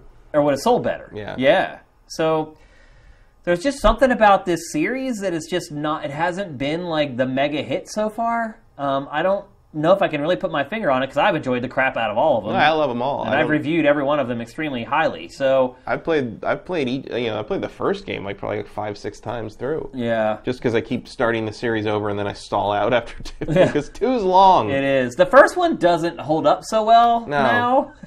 but I still like it. I still, Yeah, you know, I don't. I mean, you can still see that a lot of TLC went into it. yeah, yeah. But it's just like they came so far with the other two beyond what they Oh, did in that one. I mean, for me, three was my favorite one. I felt like that was where. I mean, two was great. One was awesome. Two was doubly awesome. Three to me was where they really just freaking nailed everything. I think uh, my favorite's two. A lot of people say that, yeah, and I can totally appreciate that perspective. But for me personally, it was three that I liked the most. So, in my opinion, they just kept getting better and better. So I have no reason to believe that number four is going to take a step backwards. Um, but it is interesting to look at what they've shown. Um, they've shown a lot of combat in the promotional media so far, um, which you know it probably is a good idea because that does seem like one thing that they've changed a good bit, or at least expanded on a good bit. Um, But we don't really know the story. no, We don't really know what's. I mean, we know his brother is back, and we know and he's probably in trouble. Elena's pissed, Yeah, and which she always is. and I think his brother is probably going to betray him. But Double like, cross him, yeah. Um, See right we- here, that is so Yeah. freaking sweet, dude. Like, but we don't know like what he's after really what he's you know what they're doing like how it's going to play out it's it, you know and of course a thief's end we don't know well, then they hint that you know he's dying or whatever. Also, this week, Naughty Dog came out and said that it would be totally fine with another studio making Uncharted Five, mm. which they say that now. wait, Yeah, wait until that project gets about a year in and they start to look at it and they're like, oh, wait a minute. i mean everybody assumes like drake's going to die or whatever but i i feel like it's more likely that he's you know he settles down and he's no you know thief's end he's no longer a thief yeah, anymore, there's know? many ways you can interpret it. I mean, I, 'Cause I don't would- think you want to. That's- that's freaking awesome right there, too. Spider-Man. Yeah. Because I don't think you want to like close this series off to future installments, because I feel like this thing's going to blow up in a certain way. That Sony's going to want more of these. I mean, Sully's gonna die. You think? Yeah, I think without a doubt. I think Sully's immortal. He's the low hanging fruit in all this, man. I think that's Because why you he's can- not going to die. you It's too can, easy. You can make another Uncharted without him. It's hard to and see. This is what I talk about with the rope. Like it's not just Mm-hmm. like this pre-canned like whatever. It's just straight up a part of the fabric of the gameplay. See, if, if they made an Uncharted Five, I would want it to be like a prequel when Sully was like A young younger. guy, and he's I'm- like yeah, the star. like Well, I mean, it- like like a period piece when He you can know, die in this one, and they can still Yeah. do the prequel. But I think I would say with eighty percent certainty, Sully is gonna because it's the ultimate heartstring to pull. Yeah, but I think it's everybody too- loves. it's Look, easy. you're already getting bent out of shape over it. Not really. I, I, I'm bent out of shape over because I think it's too easy. It's cliche. It's it's too. It's not Naughty Dog style. It is a video game. but it's also Naughty Dog. Cliches are us. Naughty Dog doesn't really do that much. I don't know. Well, he hasn't died yet. No, But they're they, passing they it teased off, it so- once. Sully's gonna die. That's what I think. Too predictable. I think you're. Look, you're emotional about it. I, Elena's I would die. be emotional about it. She could. I wouldn't care that much. You know who I think actually is going to die? I think Chloe's going to show up just to get killed off. I think that's what's going to happen. Elena's gonna kill her. She'll come back. She'll be the double agent with Drake's brother. It'll be Drake's brother and her. Hmm. will be like the bad guys, and then it's up to Drake and Elena to take him down. And Sully's the collateral damage in the middle that they all mourn when he dies. You heard it here first. The plot for Uncharted Four. So I don't know. I, I would be surprised if we get another demo like this before it releases. Yeah, I would think. I mean, I wouldn't be surprised if we got like another like, you know, not trailer but like teaser thing of like, hey, here's here's a big set piece moment. Like, Oh, they'll you know. put out a launch trailer for sure, Mm-hmm. where they'll have like 20 frames of each scene or whatever. I know that'll happen. But another demo like this, I'd be really surprised. No, I don't think they need it. They don't need it. I mean, that demo, Yeah. it's pretty awesome. Well, I mean, this is also pretty close to when the game was supposed to come out. You're right, so- yeah. So, and it's finished. It went gold weeks ago. So, everything's lining up for it to hit its release date, which is good. Um, I don't see it getting delayed again. In fact, I would say with 100% certainty it's not going to be delayed again. So, we don't Yeah, have much don't longer think to wait. It won't Yeah. be long until we're going to have our hands on this thing. So, hype level up, hype level down after that demo. I think up. Hype I mean, level it's, I mean, for me it's, too. It's kind of it's kind of hard to raise it anymore. There's, you know, it's one of those games I'm sure of. You know. Well, I'm a big gameplay guy, and the one part of Uncharted I had kind of tired of was the gameplay. Like by the end of the third one, I was like, I really can't like wipe out another room of dudes. Like I, I just can't do it. And uh, seeing some of the fundamental changes they've made to the gameplay with the semi-open world and the combat enhancements that they've made and the flexibility they've given you in combat, like that has me really excited. I know all the other stuff is going to be great. It's Naughty Dog. Um, the gameplay for me is always the X factor with this series, and it looks like it's headed in a good direction. So, hype level up, hype level up. Let's move on to the next topic. This one, Hype level down. hype level down. yeah, not quite as excited about Miitomo as I was No. about Uncharted 4. So, Nintendo's first ev- ever mobile app finally out, Matt. Free to play, free to download. Yep. But not free to dress up. No. Well, you can earn. You can earn the coins if you want. But Yeah. So, what's your impressions of this, Matt? It's like Tomodachi Life with less to do. Yeah. There's nothing to do. No. I mean, you can answer questions about yourself and learn things about Other other people, people. sort of, but like, and it's just. That is the only positive thing I would probably say about Miitomo is that I learned things about friends who I've known for a really long time Mm. that I never would have learned ever.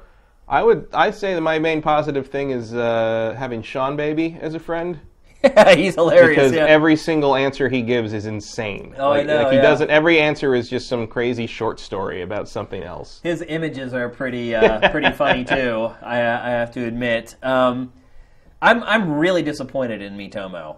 I've got to say, like I just don't see the point in it. It's like you already have your own social network. Mm-hmm. Why did you build another one? That you have to use those other social networks to build your Miitomo network too. Like there's no. Well, I was talking about Miiverse. Like you've already built Miiverse. Oh yeah. which is a, so- a social network. That's all it is.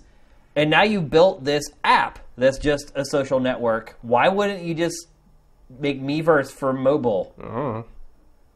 I mean, I- clearly it's a way to tie your mobile stuff in and your social media stuff in with your My Nintendo account. I mean, this is, this is they're, they're, it's a fishing expedition almost. Right, but they could have done that with Miiverse. Like, Mm. I don't get it. I don't understand the strategy. I can't be disappointed, This. but I can't be disappointed by this game because I had no expectations Well, right, with. it's free, so it's Yeah. hard to complain about free. But uh, on the other to- the other side of the coin, it's like we've waited a long time for Nintendo to make its mobile debut. well, like, Nintendo's mobile debut is Pokemon Go, as far as I'm concerned. Like this is this is some kind of like side bet. It's been number one ever since it launched. Oh, yeah. On the App Store. The another thing too is the engagement for this thing has been insane. Like the the numbers that they have as far as how long people are sticking with it. I haven't stuck with it at all. I'm still waiting for you to approve my friend request. Yeah, jerk. I, I downloaded it. I played it the first day. I checked in the second day, and I haven't gone back because I felt like everything I was getting in the app, I was seeing in like my Facebook and Twitter feed anyway. Like the mm-hmm. cool stuff, like people make ta making crazy photos and things like that. Like I got all that organically from everybody using it because it's all hooked into other social right. media networks. I've actually seen more Miitomo photos on Facebook than in Miitomo. Right, exactly. Like you don't need to use Miitomo to get the best parts of Miitomo out of it. Like, and just for people who maybe haven't tried it, we should probably give a quick synopsis of how it works. Um, you sign up, you can link your My Nintendo account to it right away. Oddly enough, it does not just automatically pull your Mii into the game. I No. have no idea why. Very that. weird. I had to completely recreate my Mii for some reason. I have no idea why, because it synced my account lickety split, no problem. So what? One thing that was really cool though is the voice. Did you fiddle around with that at all? Yeah, I made myself sound like uh, Maximilian from the Black Hole. I actually managed to make it sound almost exactly like me. Well, it's what I hear myself sound like anyway. You know how like you think you sound one way and then you hear yourself Mm. Oh, on yeah. recording and you're like, I don't sound like that at all. I, I sound like Miitomo like how I hear to my, I hear myself as anyway. So it's cool. It's got like that little drag thing, like that little like circular interface where you can drag like the tone and the pitch and everything. And I managed to like finagle it to make it actually sound like me. So Yeah, I just made it try to I tried to make mine sound as much like an evil robot as possible. I, I, I gave up on trying to make it sound like anything. Yep. So you you do that. You create your Mii. Uh, you select the voice. You put in a couple very simple personal data or whatever, and then it starts asking you questions, mm-hmm. like really weird questions, not like what you would expect like a Nintendo app to ask you. Like, Yeah, it seems like kind of ad, like targeted towards older audience in some Yeah. ways. Where like at, at, the- at least like high school. You know, I guess they don't expect under 13s to really be rocking the social network. they're thing. wrong.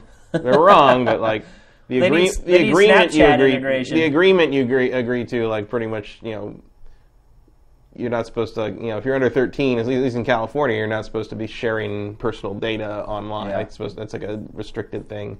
So uh, it's like a lot you know a lot of the questions are like you know oh what was your last purchase like Yeah. you know where where do you eat the most with your friend you know it's, it's like it's clearly expecting you to have some kind of like Life. life outside of all this, you know, and, or like you know, the thing was like, how picture a bunch of flowers. How many flowers do you picture? And like the number of flowers you picture is supposed to indicate how many people you're going to date in your life. And like I've seen Okay. some some of my friends that are just like millions. I was like, good call, good call. Um, So after you do that, you answer a couple questions. Then you kind of link your account with your other social media accounts, with Facebook, Facebook, and Twitter, and uh, And people who have already downloaded the app and linked with Facebook will that and are friends of yours on Facebook will automatically appear for you to invite to your Miitomo Mm-hmm. community. And then after that, you kind of you, you can like listen to things about like answers that other people gave and you can heart them or comment them. And then like you uh, can and then after you stopped listening to other answers the game will usually ask you a question. And then like you answer a question. And so the idea is eventually everybody has all these answers built up and you can sort of like learn stuff about the people you know that you never knew before because you didn't think to ask them any of the questions Miitomo thought to ask them right, yeah. um, or didn't or you just wouldn't Yeah, want to ask them in the first place. Never occurred to me to ask anyone I know what's your favorite thing about cats. yeah. Um, most of the answers to that, by the way, have been everything or nothing. Yeah. like, no one has a specific for that one. Um, and then, like, you can dress up, dress the Mii up in different outfits, and like you, you, you earn coins by doing like missions, and then like there's like other like rewards coins you can get, where you can spend it on like like you can right now, I think you can spend like uh, 250, 250 like, reward coins on a, a Mario outfit that Yeah. like will go away on at the end of the month, and then that's it. You know, They so should it's have like just made, in my opinion, Find Mii from the 3DS for mobile. Would have been more interesting than the drop game you play. Yeah. like there's that there's this game basically it's pachinko with a Mii. Like you Yeah. drop a Mii. Usually it's one of my friends. Yeah. You drop them down this thing, and if they land on a platform that has um, like a, a, a prize item on it, you get that. Prize. It's like. Plinko from The Price is Right. Right, pachinko, or yeah. It's uh, or a game of Lucky Hit. Yeah. Who wants to play a game of Lucky Hit? Yeah. Care for a game of Lucky Hit? No, I do not care for a game of Lucky Hit. Shenmue 3's coming. Yeah. Buckle up. um, so it's like, and it's just like that. It's like li- weird little things. You're, you know, you, it, it seemed to encourage you to check in about ten minutes a day Yeah. and take care. You know, it's like that's about all there is to it. I- Find Mii on mobile would have been awesome because yeah, being every- able to do something with all these people you collect. Would because be the problem with uh, Find Mii on the 3DS is that everybody had to have a 3DS to Mm. get the Street Pass. So if everybody has a mobile phone, so the Street Passes you would get for Find Mii on mobile would just be insane. Like Mm. Well, the other thing is like the, the app drains your battery Oh, yeah, like you wouldn't believe. Like it, it halves my, my power time. Like it's crazy. So it's rendering everything, Even like, in the real time. background. Yeah, yeah, I know. I have to like double click my home button and cl- like get rid of it completely, or otherwise. it, I mean, it does have a low power mode option because, like, it, apparently they knew it's, Yeah. it's too much of a hog. But I feel like with with Miitomo, everybody's jumping on board because it's Nintendo's first app. Yeah. If you or I had released this app, it would be a miserable failure. there would have been like five people who would have tried it by now. Like, and Nintendo probably would have sued us and I just yeah, you're right. for the Mii thing. and I just don't see the point of it, man. Like, I don't need another social network. In fact, I already have too many social networks. I can't keep up. Like, I have Facebook and Twitter. That's about all I have the bandwidth to keep up with at this point. Like, I can't keep up with like Instagram. I don't even have Snapchat installed. Like, I I just don't, don't. have Snapchat installed because I'm not a 12 year old girl. I mean, uh, I don't know. I mean, there's lots of I'm like too old for twenty year olds. That's where I draw the line. Is that where you admit defeat? yes, I feel like I might be a little too old for Miitomo. like, maybe.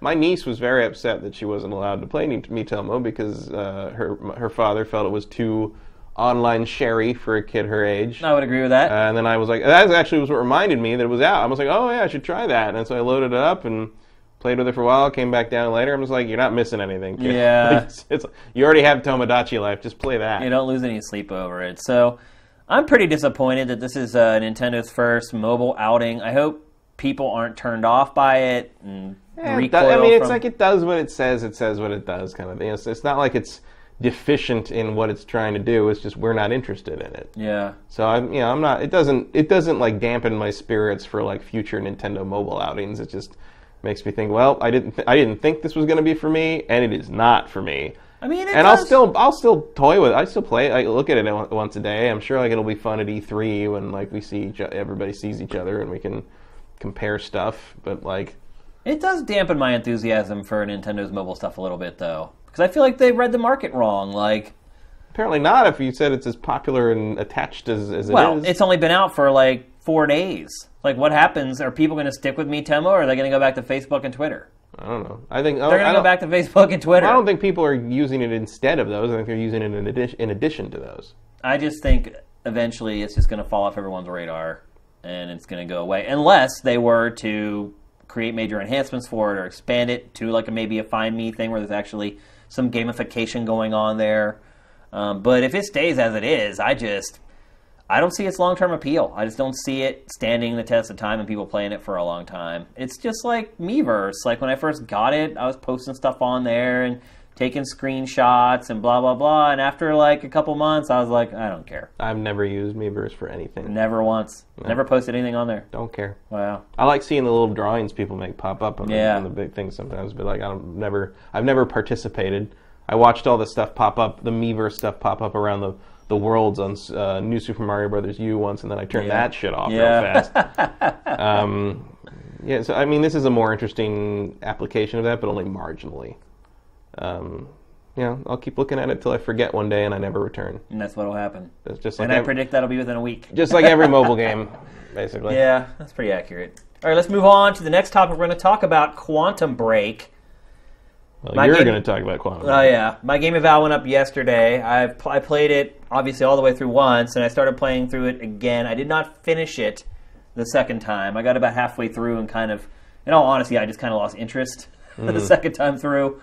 Um, it's not a, an especially long game. It's when you include the FMV and the gameplay, it's uh, it's around ten hours. In fact, one of one of the sifters today posted his completion time, and it was like five, almost six hours.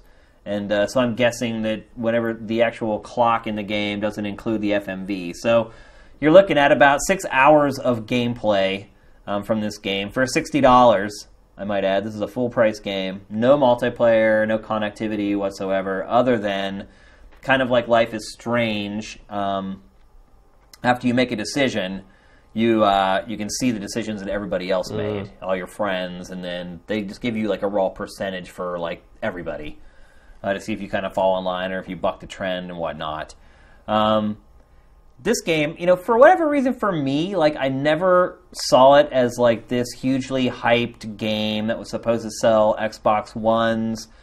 But I feel like over the last couple days that a lot of people did kind of take it that way. That it was going to be one of those like flagship games for Xbox One that like moved hardware and Well, with, there's so few Xbox One only games, and this one isn't, isn't either. either. It's- it came out PC, PC, as well. already. Although it sounds like if you're going to play, you should probably play the Xbox One version until they do something about the PC version. Yeah. Um, but uh, I can see why people would kind of end up under that impression because it's like what you know the Xbox has so little to offer that you can't get elsewhere. Like no wonder people would imagine it's like, well, this must this must be the reason you need to have this system. It's like, well, maybe not. It's just uh, the reason I say that is because it's just not one of those games that you see, or at least me personally, anecdotally. I wouldn't, you know, at Christmas, like my uncle wasn't asking me about Quantum Break. Like he's a good barometer, or my nieces and nephews weren't like, "What's up with Quantum Break?" Like, but and they're look, they're gamers, like they're hardcore gamers, and they know what's up. Like with games, they know all the hot stuff that's coming. Like they've never asked me about Quantum Break. None of my mm-hmm. friends have asked me about Quantum Break. I'll be honest, I forgot it was this week yeah, until I saw your game eval go up. I was like, oh, is that out already? Yeah. Wow. Yeah, it came out yesterday. So I don't know. I mean, some of the reviews were the reviews for this have been all over the place. Yeah, there's no like consensus right now. None at all. I've seen everything from a 9.5 down to like a 6. Obviously, you saw my game eval. It ended up sitting at around a 5. Um, obviously, our scores are generally lower than everyone else's, so it's kind of hard to put them in context with everyone else's. But everyone else's scores are all over the map. And I think a lot of it depends on what kind of a player you are. If you really enjoy story driven games, I think you're going to like this game a lot more than someone who doesn't because it is a story driven game. Mm-hmm. I mean, the gameplay, a lot of times to me, in this almost feels like an afterthought. Like, So is this like kind of like a like a heavy rain kind of thing? Or? no, no, no, no. It's not that bad. I wouldn't utter those words when talking about Quantum Break. No, don't even get that thought in your mind that it's just like a walking simulator or this crazy passive experience. Like, I don't think there's any QuickTime events in the whole game. So, there is a shooting mechanic in the game where you actually aim a gun and like fire it at things. Um, is not very in depth, I would say, though. Like, the cover system is context sensitive. Like there's no button to send yourself into cover. Like you run up to something, whatever height it is, he just kind of like ducks in behind it. And there's like um, obviously there's cover that goes varying like levels. Like pieces of cover will be at like head height, and then it'll go down to like waist height. And like he'll, you know, if you run along that cover, like he'll duck down as the cover gets lower. Consequently, you also have these really weird moments where you're just running through the environment and he goes from like crouching to running to crouching to running because the game is telling him that he's next to this object that's like waist high or whatever. So so you can't really you don't really lock on to the cover. So if like you're at the edge of cover trying to poke around and shoot, like a lot of times you'll go too far and you'll get exposed and you'll get shot. Um, so, and, and look, I think part of that is that they don't want the game to be a stop and pop game because you also have this entire suite of like time shifting powers. And uh, to be completely honest, you don't really need to use the time shifting powers to finish the game. Like you can just go right through the game just shooting everything and and kill all the enemies that way. You don't have to use the powers. If you do use the powers, it becomes a lot easier. like if you just try to shoot your way through it, like after the third act, it starts to get really tough, and then you're pretty much required to start using your time shifting powers. But you want to because they're really fun and really cool, and that's it's what sets the whole game apart is the ability to manipulate time. Um, in the early going, it was almost like Blinx, the time sweeper. It's blank. Like you have all these stupid like platforming puzzles that like where it's like, oh, this crate fell. Well, now I rewind time and the crate goes up, like mm-hmm. that type of stuff. And so when the game first started, I was like, no, I don't want to play blank again. Blank. I don't. no one gets that. No, we do, though. We do. I don't want to play this game again. Like that game drove me crazy by the time I got to it, to the end of it. And thankfully, it's like just tutorial stuff for the most part. Like it's just showing you like how each of the powers work, and they kind of teach you through these platforming sections, which is a good thing because like the traversal in the game is pretty much awful. Um, so I feel like the game does kind of teach you to like just use the powers instead of like playing it like a typical running gun game. But again, you can get through the game playing it that way if you want to. But the powers also kind of break the game a little bit. Like there's this one power that you have where you hold the left bumper and you run. And basically you're running and time isn't passing. So anytime you get in any sort of trouble, you just hold the left bumper button and run away. And when hmm. you finish running, they have no idea where you are. Hmm. Because to them, you've basically just disappeared. Right. So you can just cheese that over and over again. Anytime you get in hot water, you just run away, and then you hear them go, "Huh? Where'd it go?"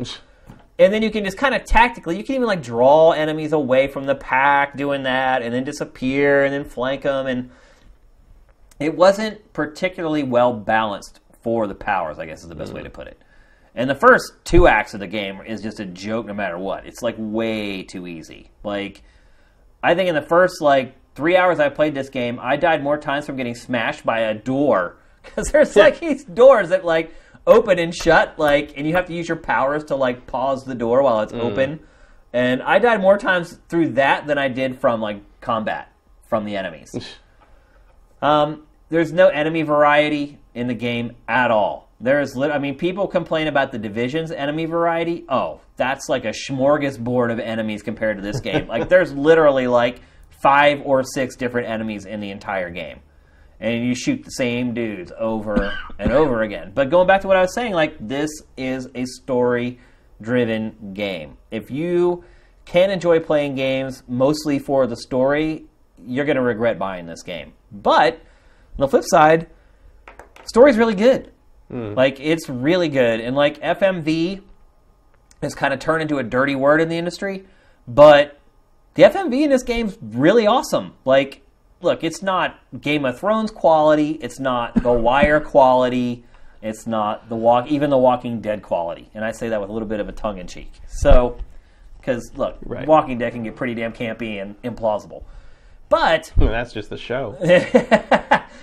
but like it's good like it mm-hmm. kept me hooked into the plot the whole time and look you know anytime you have like a time travel as a big plot device it kind of gives the writers like the leeway to do whatever the hell they want um, but i felt like they showed a good bit of restraint in this game and didn't make you know too many like outlandish things where they like went back and said oh that never really happened we went back in time and changed it like Sorry. the acting is really good in the FMV. The production values are like I said, it's like a cheap cable quality like production values. Like some stuff looks really amazing, and then every once in a while you'll get like a shot that isn't lit quite right, or they skimped on the location fee and got some crappy location to shoot it. But for the most part, like the actors do a really, really good job. And look, they paid for some big time actors for this. Obviously, Iceman is the the lead character in the game. You have two people from The Wire in it. Um, you have Charlie from Lost. Like it does kind of have an all star television cast. I mean, all those people came from great TV shows, and they deliver. Like the acting is good. I don't. There really wasn't any moments in the game where I kind of laughed and like chuckled or thought, "Oh my gosh, that's like so ridiculous." Like, and they're long. Like these FMV sequences, you finish a chapter, an act as they're called in this game, and then they fire off like the FMV, and it couldn't last like thirty minutes, forty minutes. Wow. And you said you were having some streaming problems with it? Oh yeah, yeah. So for the first eighty percent of the game, no problems at all. I got to towards the end of the game, and it just so happened that I was playing that part of the game around like seven thirty or eight p.m. at our place, and we live in an apartment complex. So around that time, everybody gets home from work, and they all jump on the internet to check their email or surf or go to Facebook or whatever.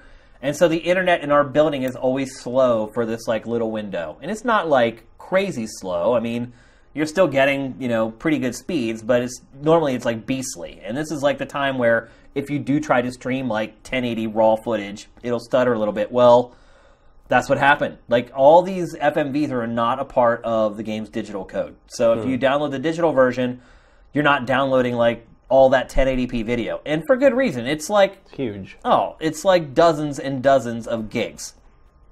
So they stream it, which is crazy. Like I don't know what's up with the disc version, but I'm guessing you're going to stream it on the disc version too, because you know a Blu-ray can only hold so much Yeah, it information. doesn't, they, yeah, it doesn't come on with the disc version. and so They would have had to do another disc. Yeah, basically. yeah. And so literally, I am at like the most pivotal scene, like of all the FMV that I had watched, which is hours, by the way. and it is like the most pivotal FMV scene, and it just stops. Hmm. And I was like, what? Like literally just stopped cold. And I was like, okay, I'll be patient. This is really weird. Think about it, Matt. Think about it. Have you ever played a video game?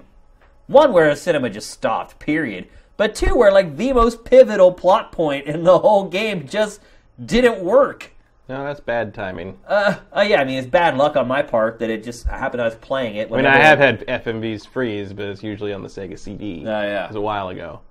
So it's just very awkward and jarring to be like, wait a minute, like, and then it started playing, and they'd say like one word and it would stop, one word and it would stop, Mm. one word and it would stop, and then finally it just completely crapped out. And when that happens, they give you the option to download them to your hard drive if you want to, the FMV sequences. And apparently, I didn't notice this when I played it, but apparently you could do that right from the beginning if you want Mm-hmm. There's as a well. there's a separate like if you look at on the digital store, one of the related items is like the FMVs. Got ya. And I didn't notice that, but I didn't need it until this point. It's like it, Mm-hmm. they streamed fine, and I will say, like the video looks great. Like the, that's probably why it stutters, is because it's at a really high resolution and bit rate. Mm-hmm. Um, so yeah, like I, it was just something that has never happened to me before, and it just so happens that like this is the first time a game does something like this, and I get stung by it, and so it's just weird. Like if you're if you have like DSL or just a crappy cable connection or satellite cable er, internet, mm-hmm. like you live out in the boonies somewhere, like you can't really play this game unless you want to like let your system sit there for like three days downloading 80 gigs of FMV. And the other problem too is that like if you only experience a story through the in-game cinemas, you'd have a rough idea of what was going on. It's like you're mm-hmm. 100% dependent on the FMV, but the FMV stuff is really where the story comes into its own because they're live actors. Like the inflection, the emotion comes through in the FMV, and that's really an advantage of that medium for this game. Um, It But it- oddly reminds me of the original Wasteland, where um, you had you didn't have FMV, but you had a separate booklet, yeah, and it would tell you read paragraph thirty four, right. and Yeah, you'd read that. and you'd read paragraph thirty four. It's like, oh, that was really okay, that was really interesting. But I was like, it was so like they could save like like hundred k of Right. text in the game, which would have like doubled the size right. of the game. the right? game, yeah. Um, but I, I, it's it's a really weird throwback. But every time I think about, oh, you got to watch the FMVs to really understand what the story is in this game, it reminds me of like, oh, it's like Wasteland. I had to read the separate book. If you lost the booklet, like you had no idea what the hell was going on. Yeah. It's just weird to have a. It's weird how they separated it out. Like And it's that. just weird to have like a game that's only single player and have it have issues playing it. Mm-hmm. I mean, that's insane. Look at the world that we've ended up at. Like, we're in a place where a single player game, you may not be able to experience the full story unless you have a good internet connection. What a time to be alive. It's insane, man. I can't believe it. Like, it just struck me like really hard. I mean, one because it was just such a pivotal moment in the story, and I'm sitting there like waiting for it to stutter its way through it. But two, just realizing that all the advances of technology have brought us to this place where, like, honestly, like a story for a video game could kind of be ruined mm-hmm. by the technology. Um, I was really disappointed in that. So, but when the stories do work, like the FMV is great. I don't think it's going to usher in this new era of FMV games. And if you were going to say one game did that, it would probably be her story and not this game. Um, but you know, I didn't feel like it was a detriment to the game. And I feel like in the past, before I played this game, even and even playing her story, like I always felt like FMV was a bit of a cop out. But in this game, I feel like it actually adds a lot to it instead of taking away from it or being a crutch. Um, and a lot of that goes into investing the money into it with the great actors and the locations and the costuming and the sets and Budget is king. yeah, I mean it, it goes a long way in this for, Did for you sure. do you feel that like can you feel the the remedy pedigree in it? Like does it feel like you know, would you have known it was made by the Max Payne or the Oh yeah, people? oh yeah. I mean it's bullet time. Yeah. Like it's just bullet time times two. Like it's just the Bullet next double time. Yeah, it's just the next evolution of bullet time. There's plenty of moments where you've frozen time and you're walking past bullets that are just suspended in midair. Um, it's, cr- I mean, there's some really visually, there's some really cool stuff in this game. Like really freaking cool because, like, you kill. First of all, it's really hard to tell like what exactly is going on with time at any given time in this game. Because there's these weird like stutters and ripples and rifts that just happen on the fly. It's like the whole world just is constantly moving and shaking and fracturing and like it's like glass breaks and it, the little panes of glass are like different points in time. It's just hmm. insane. Like all this stuff happening in real time on the fly like i'm totally cool with 720p like honestly if that's the resolution they had to build this game at to make the stuff happen that happens in this game in real time, I am totally cool with it. Like things are a little blurry, and you really notice it when they show you pre-rendered cinemas that show you what the character models are supposed to look like. Mm-hmm. But while you're playing the game, like you never are really like, oh, this is 720p. It feels so dirty. Like the stuff that the game does that makes it be a 720p game is totally worth it. Like sometimes you get in, I think they're called ripples. I can't remember all the terminology that they use for the different time anomalies. But there's certain enemies that are certain times where if you kill an enemy, they kind of go into one of these like slow mo poses, but they'll stay like suspended in air, along hmm. with like all the sparks flying off their guns, all the particle effects from them getting shot, and then you can walk up to them and like push them, and it's like they're floating in like outer space. And it's really cool. Sometimes it gets in the way though, like you're trying to shoot out of cover and like this body that's like hanging in the air is like hanging over like your sights. There's a couple places where it gets a little annoying, but it's just I've never seen a game like it ever. And look, I've seen a lot of video games, but this one is completely unique in its visual style. It's kind of like, and I mentioned this in the game eval, it's like the synchronizations in Assassin's Creed, hmm. where everything kind of blows apart and then comes back together. Except it's just doing it all game on the fly in real time. Um, the effects for all you're seeing a lot of the effects for the powers here. They're all great and convincing. Like, just notice how see how the the ground is always like doing a wave. Like it's always like the whole game. Let's See again, it's just over and over. There's just waves going along the ground. Like there it's commendable. Like this is one of those games. Like I think I gave it a seven for graphics, but you know it was a little bit better on a technical level as far as resolution and things like that. Like it would be a contender for best graphics of 2016. Like it just simply does stuff like there. See how the sparks and everything. Like yeah. I mean, visually, this game really impressed me. I don't care what resolution it's running at; it looks great. It does stuff no game, uh, no other game does. Um, and the, the one thing I would say too is that, like, eventually you do start facing enemies who also manipulate time. Like we just, I think we just saw that there. Yeah, anytime the enemies have those like little backpack things on their back, that means that they can also, yeah, they can also manipulate time. One annoying thing that we just saw right there is they they zap in and then they melee you, but you cannot melee in this game. The only way you can melee is if you're in that sprint that I was talking about earlier. Like there'll be a prompt that'll pop up above the enemy's heads that you tap, and then you can do a melee then. But there's no melee button. So if those guys zoom in and start meleeing you, you just have to run away and like shoot them. You can't like melee them back. So there's lots of little quirks like that with the gameplay. And uh, I mean, in all honesty, it's just one of those games that kind of has a lot of little quirks. Uh, but it's a fun game to play. The core experience is good. I don't think anybody will ever regret playing it. Like I think once people start playing it, they'll get hooked into it. It's low commitment. It's ten hours to finish the whole thing, um, and I think once people start playing, they won't stop. But I think if people spent sixty dollars on this game, it might be a different story. I, you know, for certain types of players, people who are kind of like me or maybe gameplay first type players, probably will be disappointed in it. But if you're into story driven games, it's probably going to end up being one of the better stories from this year. Um, plenty of twists and turns, keeps you guessing the whole time. Um, solid ending without resorting to sort of cheap tactics with the plot. Um, but yeah, so one of the things that happens, like, see all those guys were dead, but they were still look like they're alive. Like, it's hard to tell sometimes if the enemies are dead. Yeah, I couldn't tell just looking at that. Yep, because they like you'll shoot them and they'll just get frozen in time. If you walk up to them, you can push them away and they'll float away. But from a distance, you can't really tell that that's what happened. You think they're just still alive, just standing still. So, yeah, uh, that's Quantum Break. I mean, story. People who really like stories in games, I think you're going to like it a lot. People who don't give a crap about stories in games aren't going to like it as much. I think most people will play it and enjoy it. Um, I just have a really hard time recommending it at full price, to be honest with you. Yeah. I got I got that impression off of uh, well mainly from from your review and from you know other reviews. This is like just it doesn't quite strike me as a sixty dollar game for me. Do I think it's going to move Xbox Ones? No. I don't I don't did most people even know this is coming out? I don't know if they did or not. I haven't seen any commercials that I, re- I, mean, I haven't watched Actually, it. I have not seen a commercial for this game at all. Yeah. Not one. which is weird considering the talent they have in it. Yeah. Oh, yeah. I mean, you should just put their faces in the commercial and be like, "Here's a new game with these people from The Wire." like, Yeah. you love that show as you should.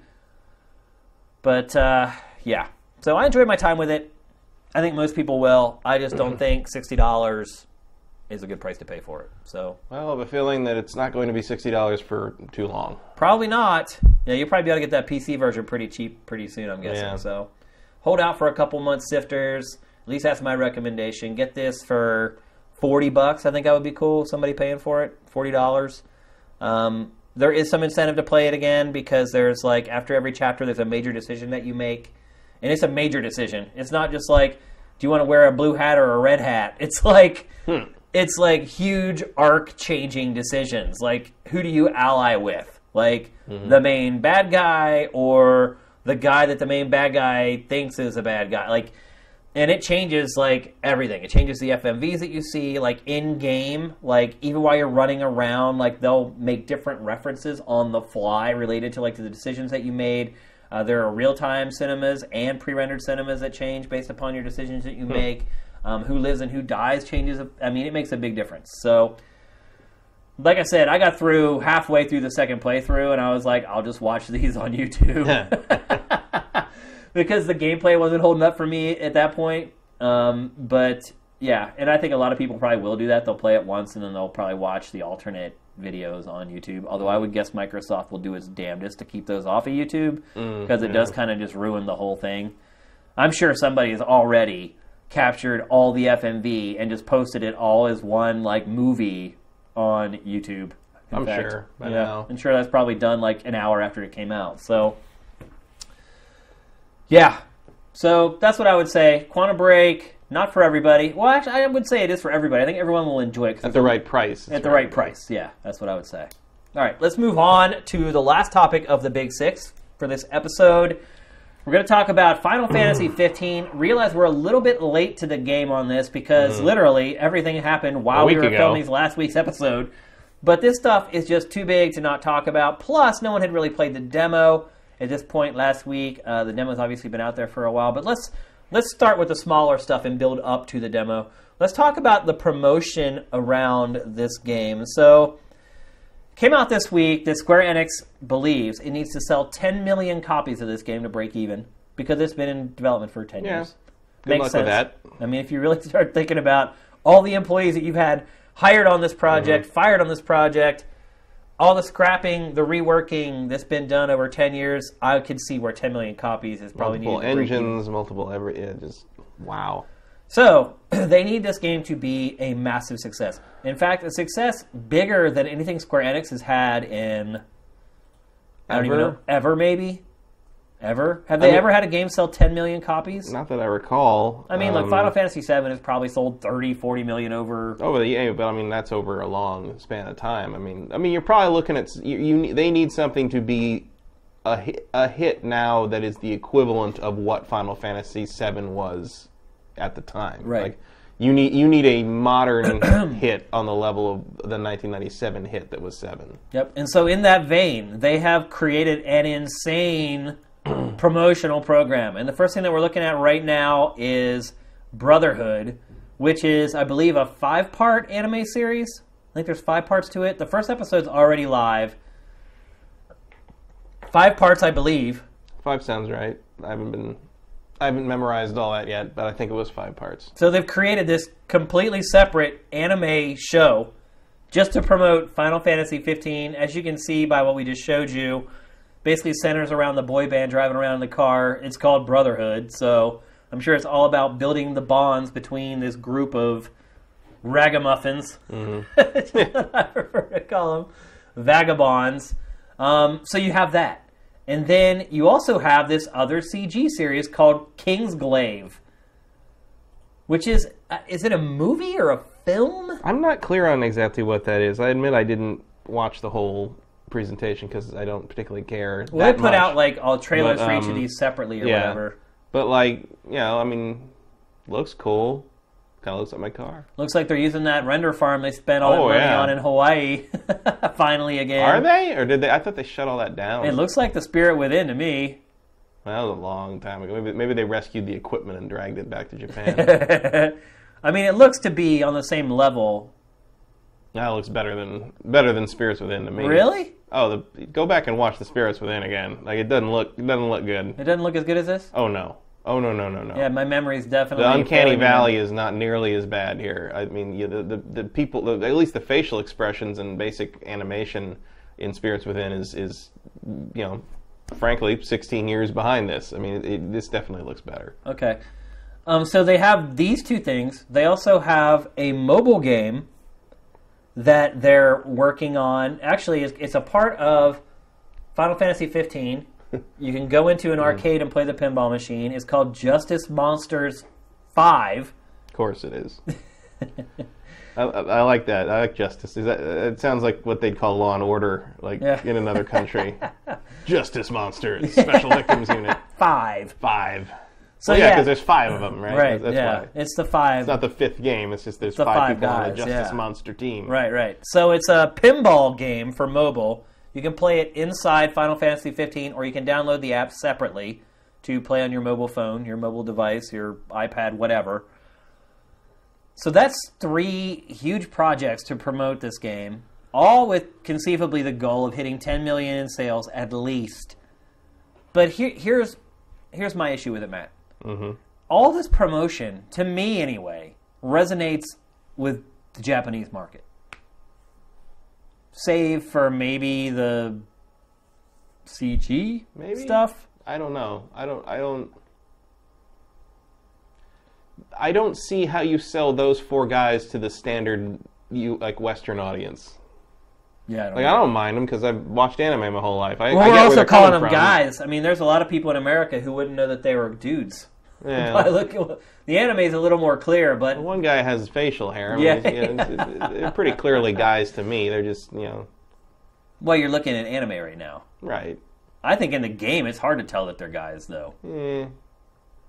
I don't know. They're pretty effeminate. Maybe Anyway, from the from the face or like if it's a close shot, but like uh, you know wide shot, they're they're all clearly guys to me. I think. but uh, so if you're creating, and look, obviously the anime. I think the I think the world is weird in this game. Like it's so It makes no sense. modern yet not. Or It like, looks like it takes place in like the dark ages, but it has modern technology. Mm-hmm. Like, yeah, you're right. Like the world isn't cohesive at all. It makes no sense whatsoever to me. But I think I'm okay with that. Like that's not my big sticking point. My issue with this is like all these promotional programs to me will appeal far more to Japan. Mm-hmm.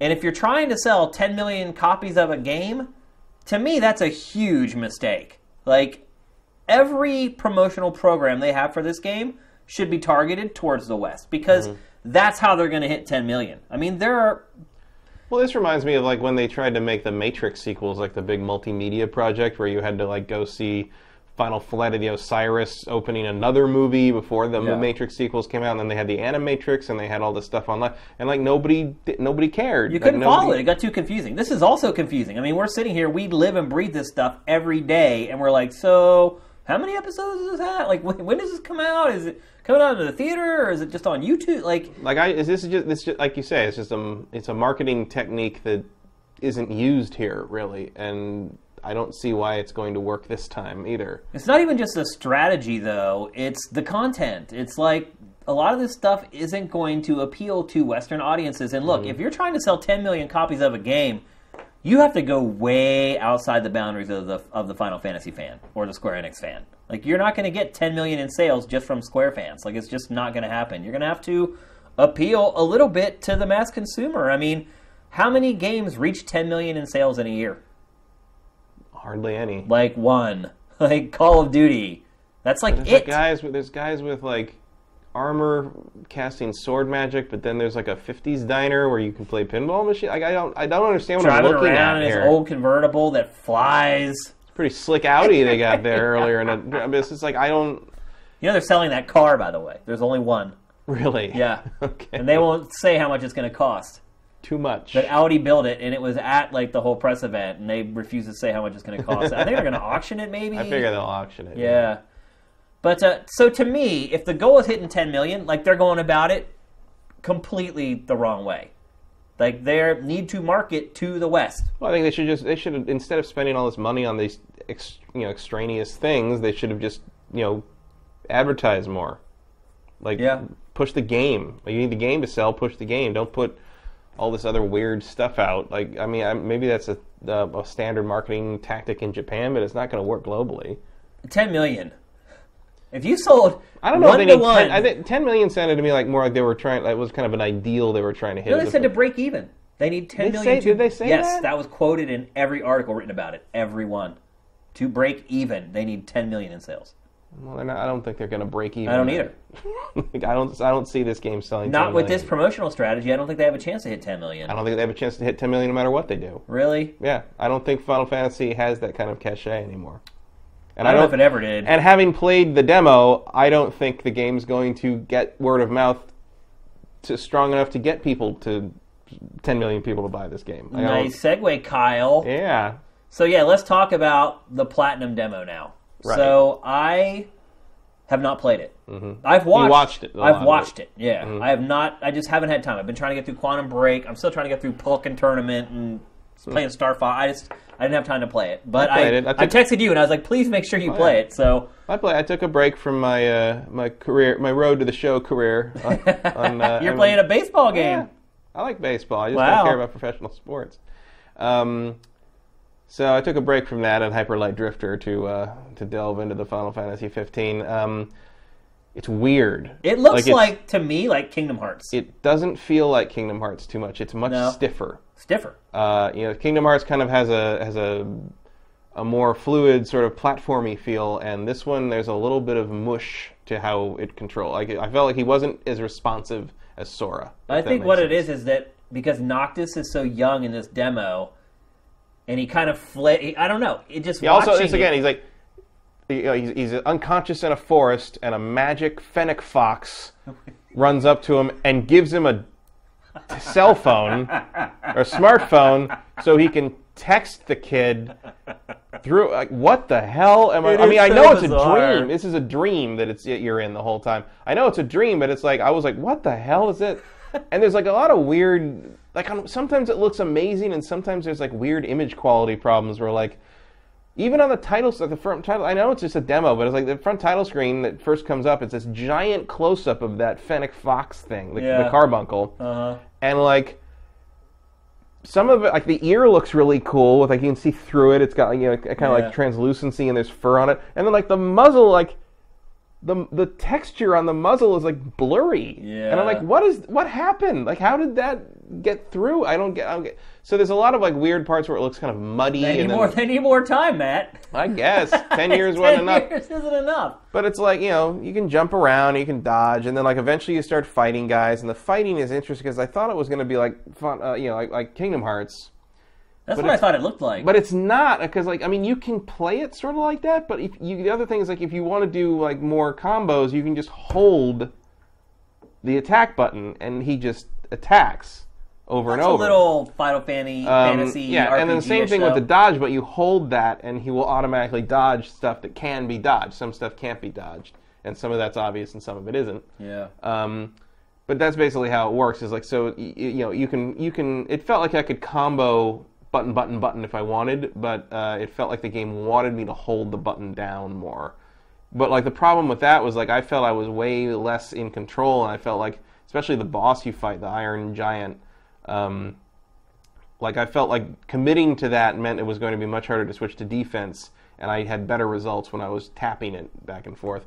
So it was it's it's like kind of this weird mix of it's like they were trying to please both people who wanted to play an action game and people who wanted to play like a more traditional RPG, and I don't know if either one really works too well. I mean, I'm guessing also this combat system is what makes it into Final Fantasy VII ultimately. yeah, it's probably very similar. I would think. I mean, we've Um, seen combat; it looks the yeah. same. I mean, I'm hoping there's more to it, and I'm sure it'll open up more. But it's, it, this, there's not a lot of meat on its bones so far, and like you can equip equip like four different weapons and switch between them and magic and switch between them as you like. Um, I just didn't get a. I didn't feel this gave me a very clear picture of what to expect, at least not in a positive sense.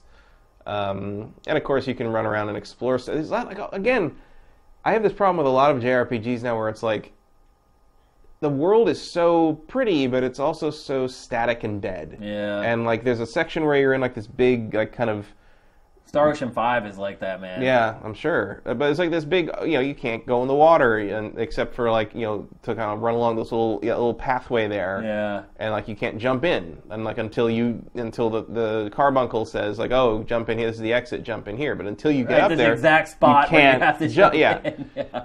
and or like you know in the next section here you're in this like giant room like a giant kind of victorian like very nicely appointed room and like there's like stacks of books you can explore into What but the like hell just happened right there? You just jumped through a it's ring. a dream so he's jumped into the next part of the dream um, which is this giant room and like and so there's like weird things where like you run up to the like things in the giant room and like at one point See, you, is it, so time travel, dreams, is the other cheap yeah. plot device where you can pretty much do whatever the crap you so want. like the dream is the tutorial in this Yeah. basically and like I guess and like so yeah you wake, Wake up, in, the dog, bowl And um, but you can see like there's all these things around here, and there's like there's, you, at one point you go up to like this area where there's like a cave made out of books, and like there's like stuff made out of blocks, and like if you touch the blocks, you can knock the blocks over, and you can kick these little miniature beach balls around, but like you can't do anything to like the teacup. like the teacup is just a solid object; it can't be interacted with at all. Or like there's like pressure pads in the in the last area, and like there's like Well, they showed one earlier. and they, yeah, but these are like things you like. They drop down. And they don't seem to do anything. I'm like oh, and now there's like barrels everywhere with exclamation points. Like maybe I can put those on. The, if I kind of roll them over, you know, you can't grab them or move them. You just like knock into them and like kind of push them over, like kind of informally. Uh, but then like you, you roll them on top of the pressure pad and they don't press it down. Like it's it's it's it's like interaction for no. And of course, everything in the like there, you stepped on a on a pad and transformed into a truck. And what? And I, I mean, I know it's a dream and it's supposed to be, but it's like it's giving. I'm, I'm like, I'm doing this. I'm like, are all the interactions and all the loot and all the various things like that are those all done through pressure pads? Like that, that, like step on the thing and get an item, or Can't is it, or like, or is there, Can't you know, like, I, I just don't know what this thing's trying to communicate to me. I think it's a very weird demo to have put out. Well, I read uh, an opinion piece. I think from. But like, look at the floor. Like the floor is gorgeous. Like, the, Yeah. like it looks really looks like real par- like wooden parquet floor. Uh, and then every once in a while, you're just like, sometimes the textures are good, sometimes they aren't. Like now, that did you play great. the PlayStation 4 version? Yes. Because apparently the Xbox One version runs like butt. This didn't. I didn't think this ran too well either. Um, fine, playable. You know, I didn't have a problem with it, but I was like, there's a couple times when I would rotate the camera. I'm just like, ooh, that's really Right on the edge. right on the edge of like 28 frames a second. Kind of, Yeah. you can just see it starting to dip. You know, it's a little much for it. Um, They spent a lot of time on this engine, man. yeah, A lot of time. and there's a lot. You know, like look, the, the fireworks effects look really cool, and like the animations, like you know, great. I There's just no lighting though. not really. Everything's kind of got this flat. Nothing has a shadow. There's no shadows. It's a dream, though. That's the thing is, I keep, I keep, I, I, I, I want to like just No shadows allowed in dreams. no shadows in dreams. like, but like that's the thing is like part of me wants to kind of like be like, what the fuck is this? And like part of me is like, well, it's a demo and it's a dream, and so I don't feel it's like fair to judge the whole game by this little snippet that may not even you know have Yeah, I mean, there's no way reality. the whole game is like this disjointed and like No, but like, but what I'm kind of getting at is is I didn't find this particularly interesting to play. This also reminds me of Kingdom Hearts. Yeah, it's very. but again, I don't think it controls as well as Kingdom Hearts. I, I, I, maybe it's been too long since I played Kingdom Hearts, and Kingdom Hearts doesn't control as well as I remember it. But it just it feels stiff, and I felt like I was not as immediately in control as I am in the Kingdom Hearts games. Yeah. Um, and maybe that's something they were trying to go for, but I don't particularly like it. Um, I mean, look, I haven't- Japanese RPGs have been falling behind for good eight years now. But I mean, really, I mean, not to, I, you know, I don't, I don't want to like pass final judgment on this game off of a Oh, of ten minute not. demo or anything. But like, I come out of this demo thinking, ten years, Yeah. ten years, and this is what you did. Yeah.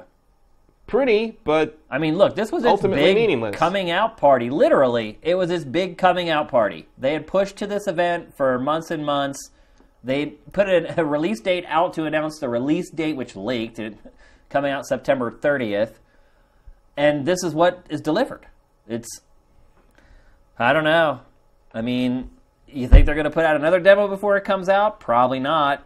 I don't know. I mean, I would highly recommend it. Yeah. like give me give me a taste of what the combat's really like. I mean, at the end of this, you you know you grow into adult or young adult uh, Noctis and Right. have a real fight with the boss. But like, I, I, this is. I mean, I would have to guess that this is probably the the very first thing, you- like a tutorial. The very first thing. The carbuncle seems to be the, probably the first. I don't think it is though. Actually, I don't think it is No? the start of the game. No.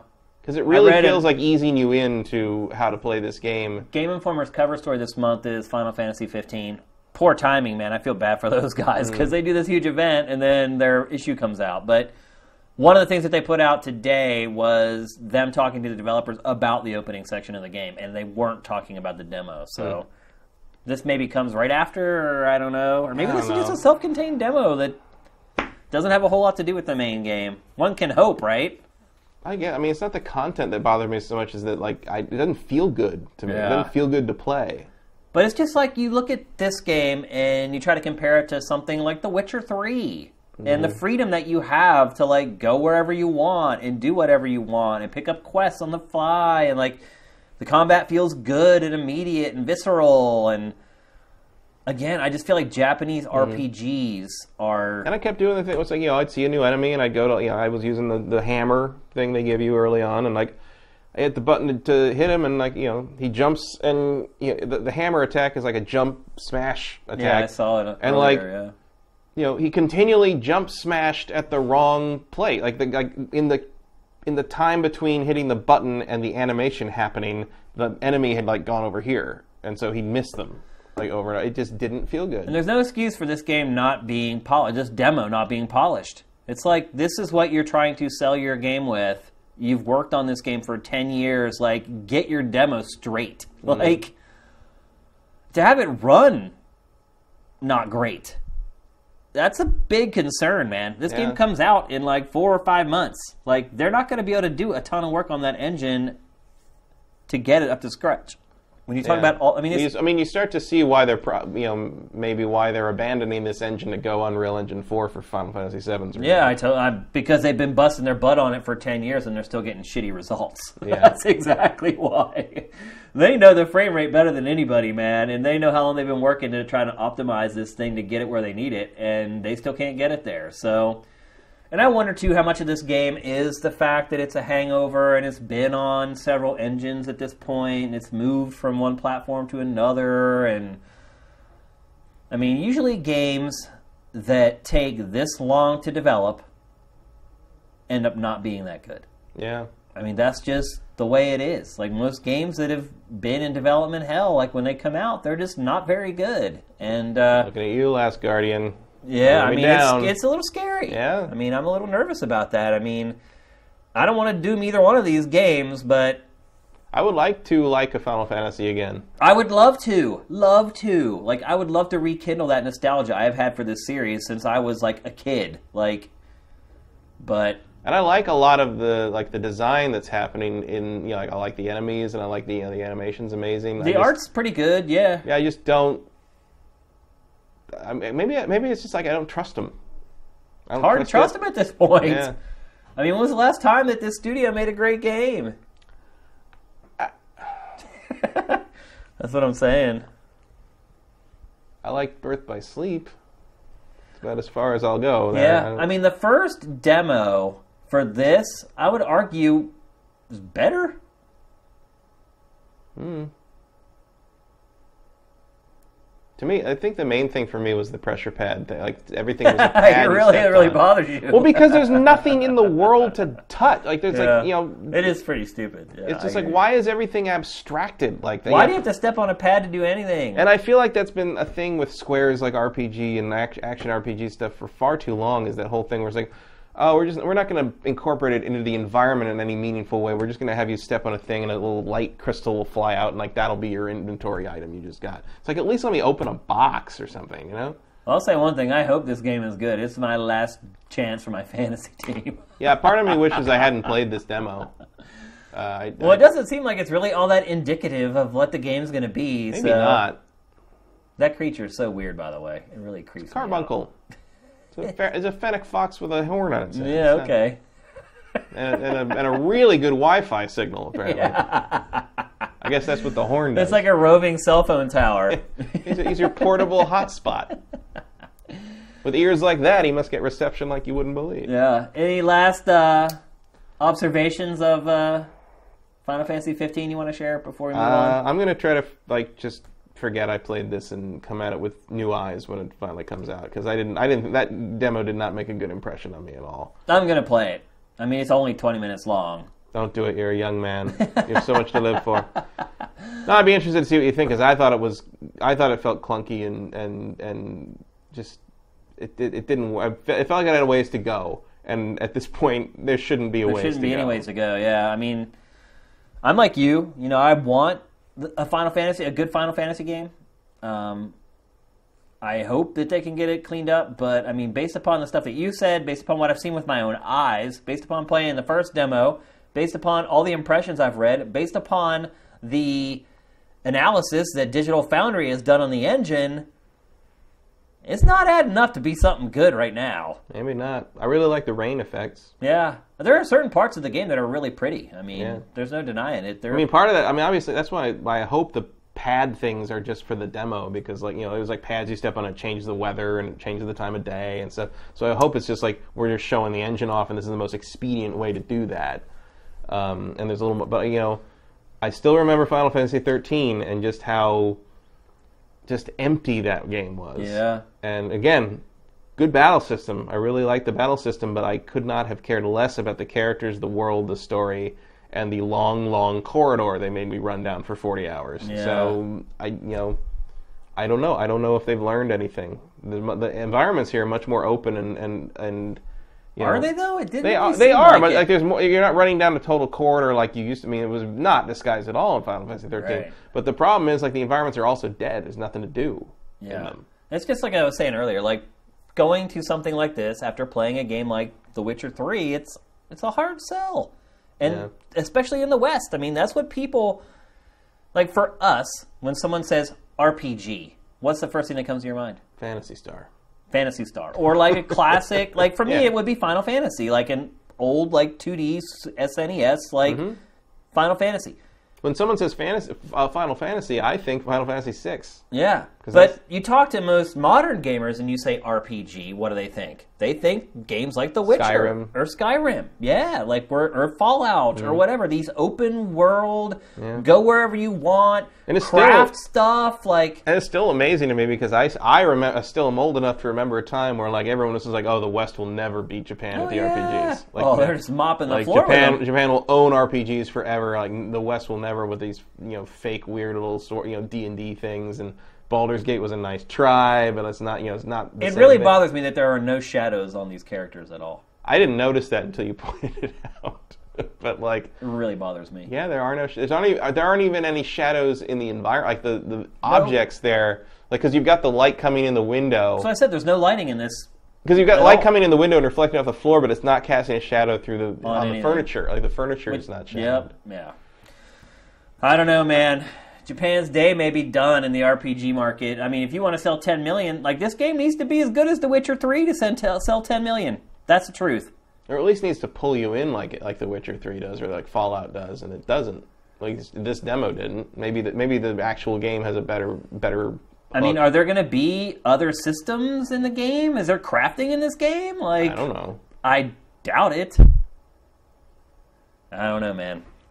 We'll see. They still got some months to pull it together. Maybe this is all a ruse. Maybe this was really just a tech demo to show off the engine. If that's the case, they might want to put some lighting in it. But Yeah, well, I, it has the kind of that like milky, you know, Santa Monica in the morning quality to the light. But like all the stuff from this game has that. Like Yeah. even the cutscenes like look like that. They have this sort of like flat, cloudy day look, and like I don't know if that's intentional or if that's just the best they can do.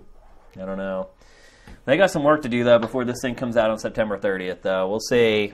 We'll be here to talk about it on Game Face when it happens. So it's time to move on to our trailer of the week. As always, start getting your questions into the chat right now so we can uh, start looking through them while the trailer is running. We're going to stick with the Doom theme for the trailer of the week. They released a CG trailer this week for Doom that is several magnitudes better than the Doom movie that was released, I have to say.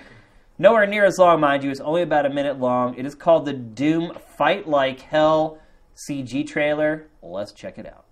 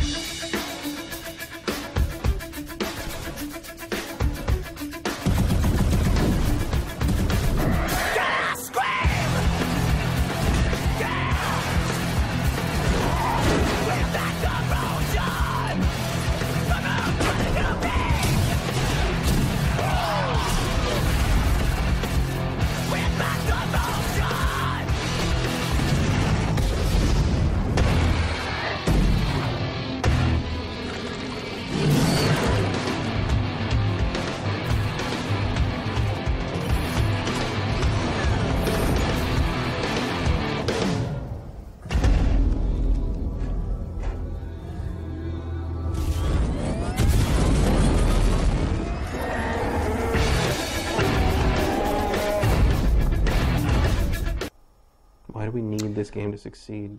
All right, so we already got some questions rolling in. Have you watched that, by the way, that CG trailer For what? For for Doom? Doom. No. You should watch it, man. I know you had to look for questions while it was, but you should watch it take a whenever you get home and check it out. It's really good stuff as far as CG trailers go. Uh, here's one question I see right out of the gate from Darturus.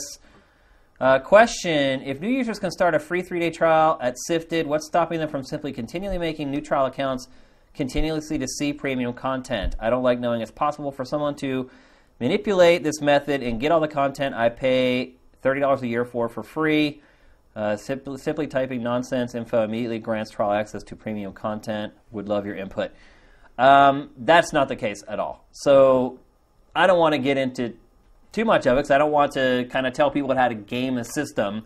But I can tell you without a doubt that that doesn't happen. We have a way to make sure it doesn't happen. So that's all I'm going to say. I think that was one of the first questions I asked you. Yeah, on the yeah. It's the first question anybody asks when you He start a subscription service. Yeah, I mean, it's one of the first things we started working on uh, when we worked on security. So don't worry about it. We're not. We don't have people who are like signing up for a new trial account every three days. And uh, look, as a business, we couldn't do that anyway because it would kill us with bandwidth. So Right. don't sweat it. It's that's not happening. Solo Dolo 241, do you think we'll see more of a trend of games being announced this E3 for 2016 release date like Fallout 4 was? No, No? I don't think so. You think Bethesda will do that? Possible. I think if there's one publisher that would do it, obviously it mean, would it be worked them. once, Yeah. so- I mean, could we see Sky the next Skyrim or whatever and have it come out in November? It's possible. I'd like that. I think everybody would like that. I it's feel like due. probably not. I, I mean, I would give that a 35 to 40 percent chance of happening, but I probably would have given Fallout 4 that same percentage last year. So I don't Mhm. see other publishers doing it. In all honesty, uh, there's they're just too big of bets. I think there are some franchises that you just know that no matter how much time people have to prepare for the fact that they're coming out, they're going to buy them, and Fallout's one of them. I mean, there aren't that many. Skyrim's one of them. Like Elder Scrolls, anything is one of them. Like once you've built up a cachet of quality and people come to expect that quality from that series or from that publisher or from that developer, then people are much more apt to be like, I don't need to know that much about this game. I'm going to buy it no matter what. Um, so yeah, I think it could happen with a Bethesda game. I think it's highly unlikely that somebody else would do it. I think the classic example of this is Diddy Kong Racing. When they announced it, and a week later it was out for the N64 during Christmas, and it ended up selling really well. I think it sold like three or four million copies. So it has worked in the past, but most publishers they just have these elaborate. I mean, look at what we're seeing with Final Fantasy 15. like, first of all, it's taken 10 years.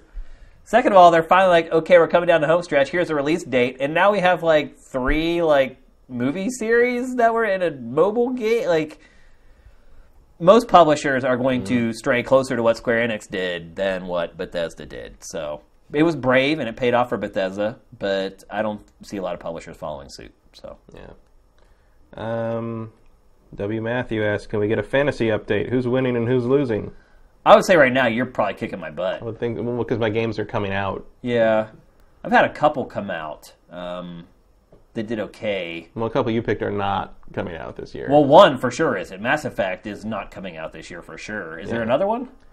I thought there was another one, but I don't remember which one. Now. I know Mass Effect for sure. It was my second overall Mm. pick, so I lost my second overall pick like literally the day after we drafted. and Day of the Tentacle did okay. yeah, yeah, it's hovering around uh, mid to high eight, I think, Mid-eighties, something like yeah. that. That's good. You drafted that late, so that was a good value pick for you there. But yeah, we should probably actually take ten minutes and like add it Yeah. up next week's episode, give you an update. I don't, I don't. To be honest with you, like I've thought about it. I just don't want to do it because I know when it happens, I'm going to realize that it's like already over. And I think part of it too is that like uh, I don't want people to not be engaged with it either because I feel like when everybody sees where it's at, everyone's going to be like Matt won, and no one's going to care anymore. Well, now if you So don't do it, now I'm, you're, everyone's going to know. we're, we'll do it for next week. I'll, I'll come in with an update and probably a very sobering one for me, sadly, but uh, we'll do it. I'll have to bite the bullet and. Uh, Fair amount of year left.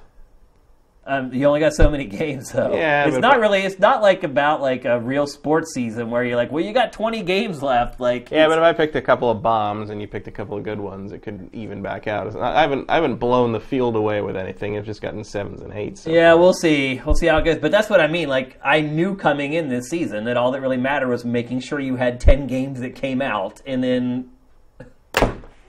Yeah. I never Yeah. thought Mass Effect was coming this year. I did up until like the next day when they're like, "Oh no, here's our financial report," and it's not.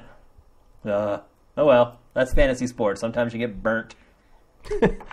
Trans Transpersenage. I don't know what how to pronounce that. Transpersenage. I don't know. Sorry. Do you think Phil Spencer has been reversing the course of the Xbox One, or do you think he sent the brand into full speed off a cliff? Well, we heard all those rumors about the Xbox One like expanding. Uh, We heard that first before we ever heard of the PS4.5 or the PS4K, whatever you want to call it.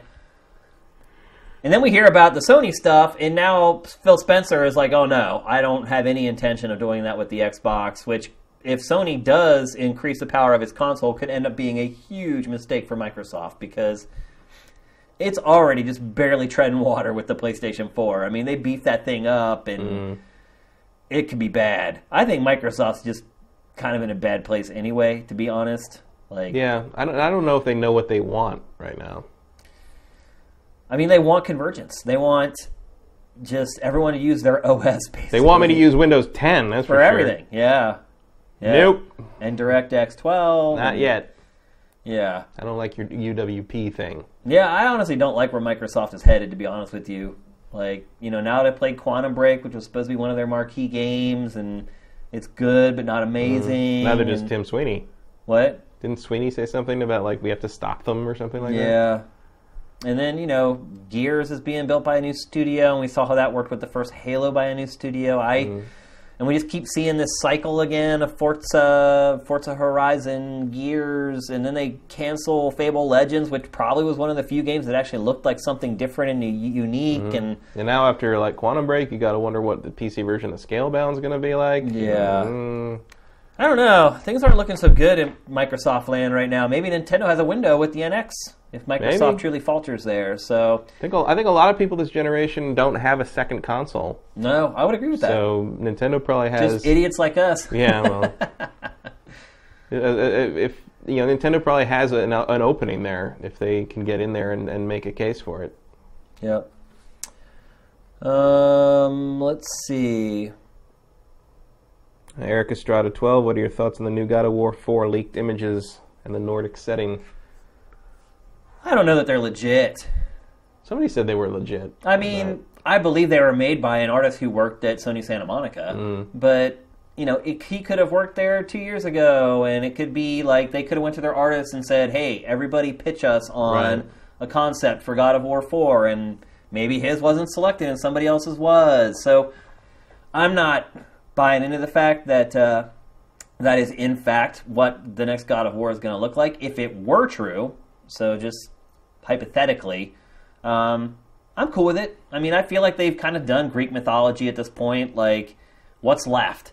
Yeah. Who's left for Kratos I mean, to kill? the Like, Norse Norse pantheon and the Egyptian pantheon would be the two. I mean, I, I, I mean, everyone says Norse. I would like to see them do Egyptian because Yeah, I would prefer that too. the Egyptian stuff is crazy. It is crazy, Like, I mean, it, and it's also really extra violent in Uh-huh. a way that, like, you know, and, and he can do some weird stuff with the animal-headed gods, and giant crocodile monsters that have the world on their back, and Yeah, there's, yeah. there's there's some cool stuff you could do with the Egyptian pantheon, especially because like it's it's less familiar, I think, than the Norse pantheon, thanks to everybody knowing Thor from Marvel now. Yeah, yeah, it helps. So, yeah, I mean, I would not bank on that being the case, and hopefully Matt's right. Yeah. it's Egyptian and it's not Norse, but we'll see.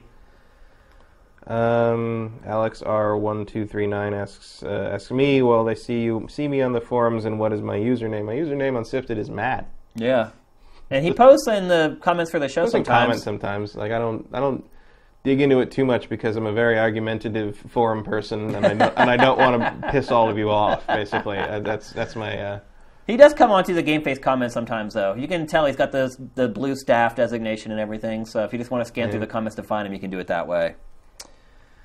Um, let's see. Ten Indigo asks, "Can Persona Five save your team, Shane?" I hope so. I'm starting to wonder if that game's coming out too, though. Me too. I mean, I would really like to play that game before the end of the year. If we don't see it at E3, It's been a long time since Persona Four. yeah. If we don't see it at E3, I, maybe another zero for me. Yeah. I don't know. We'll see. Play Fi- Fire Emblem crossover game, and like that game sure turned turn out what I thought it was going to be when they announced it. Yep. Uh, let's see. Let's just answer one more.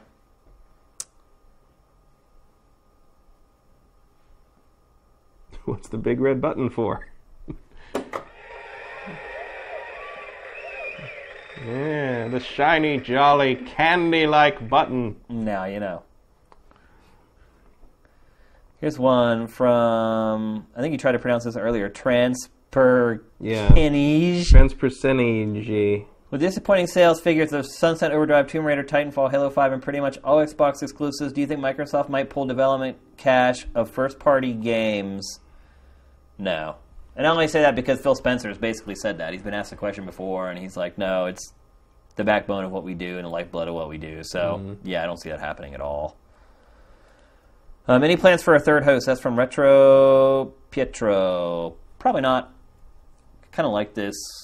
Maybe bring, maybe bring in a guest or two during E3 or something like that. You But sit right at the point of the table. and just jab themselves into the- gut the whole episode. no, I mean the the format of this show from the beginning was designed to be two people. Um, I watch a show on ESPN called uh, "Pardon the Interruption" with just two guys, and I like the banner between the two of them.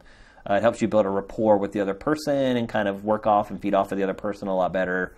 Um, you don't talk over each other. I think the number one complaint I always got over Invisible Walls was everybody talks over everybody, and Shane, you tell them to stop, and you like cut people off. Well, you don't get that here. It's just Matt and I, and uh, so I don't have to worry about cutting him off or awkwardly wrapping up discussions or.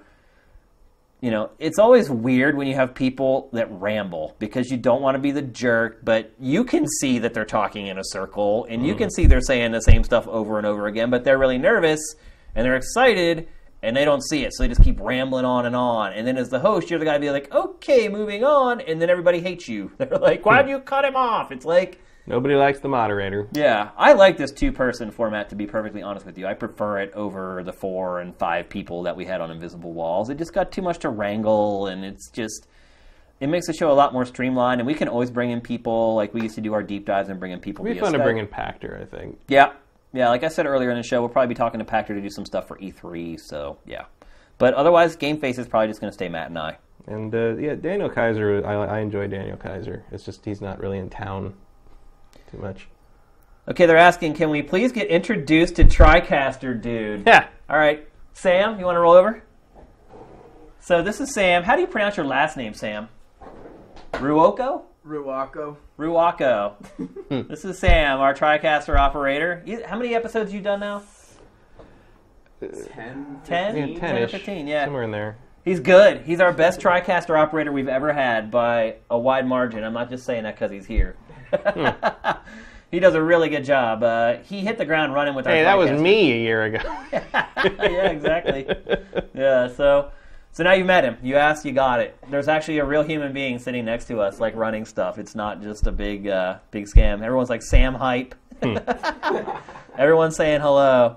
And Sam, Sam what is your Fisher. uh, what's your username on the site again? Wiffle baller. Wiffle Balla. Yeah. So people always like ask me, they're like, and they're actually like, I've seen people like try to send messages to you by at TriCaster guy, like thinking that that was like your lo- your login name on the site.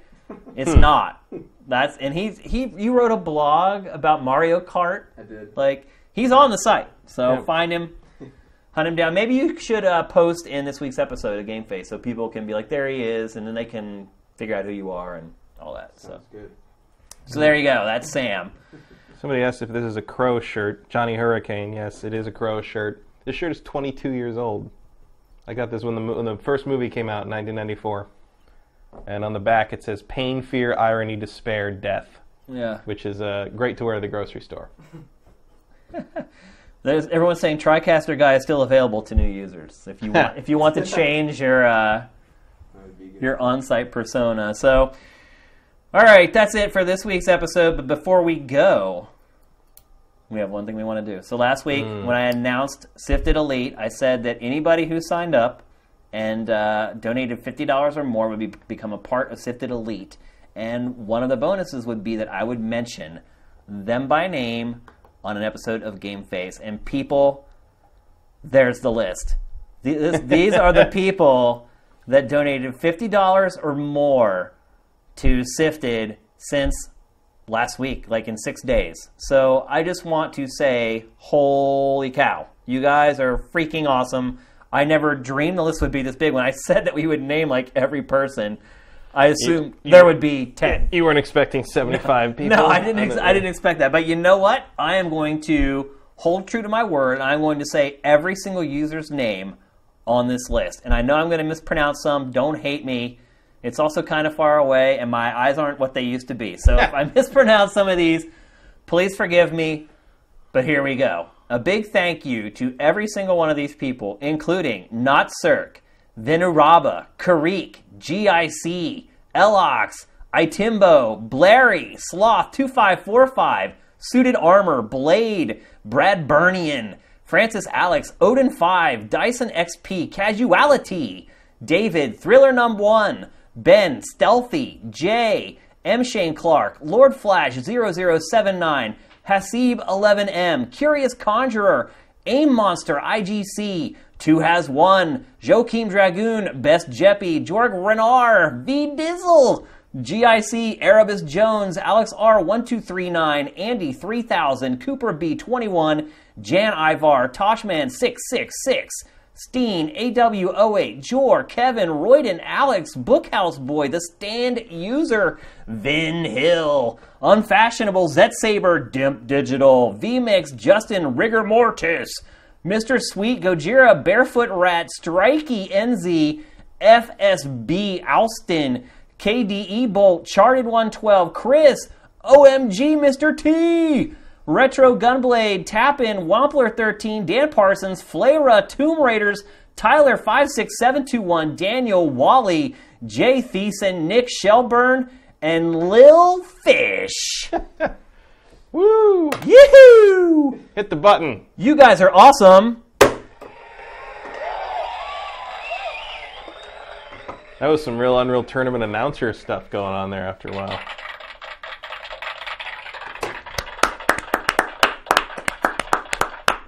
Thank you, party people. Thank you, sifters. You guys are flipping awesome. Um, just before we go, uh, working on merch, working on some shirts. Um, one of the concepts I have going is that working on a couple different t-shirt designs. There will be at least one design that only elite people will be able to buy. Uh, you guys cannot put input onto the shirts. You're gonna have to take what we offer. Um, look, we're not going to make the elite shirts like the coolest shirts. We're going to make sure that all the shirts are really cool. Uh, but there will be stuff like that going forward on Sifted for just our elite members. So it'll be more than this. Uh, but next week, anybody who All the shirts are going to be green. Yeah. Bright, bright green. and I do feel kind of bad because the people who like jumped right in and did elite right away, they were all kind of clumped together in that huge group of people. Now the people who go elite over the next like however amount of time, they get a much bigger spotlight. So it's just the kind of the way it worked out. I didn't want to kind of feather all these names out. I wanted to thank everybody right away for their generosity, and once again, thank you so so much for for uh, donating to the site. I really really appreciate it. So, any last famous words, Matt, before we get on out of here? Um, nah. Nah. All right, that's it. Game Face episode forty four is up and out.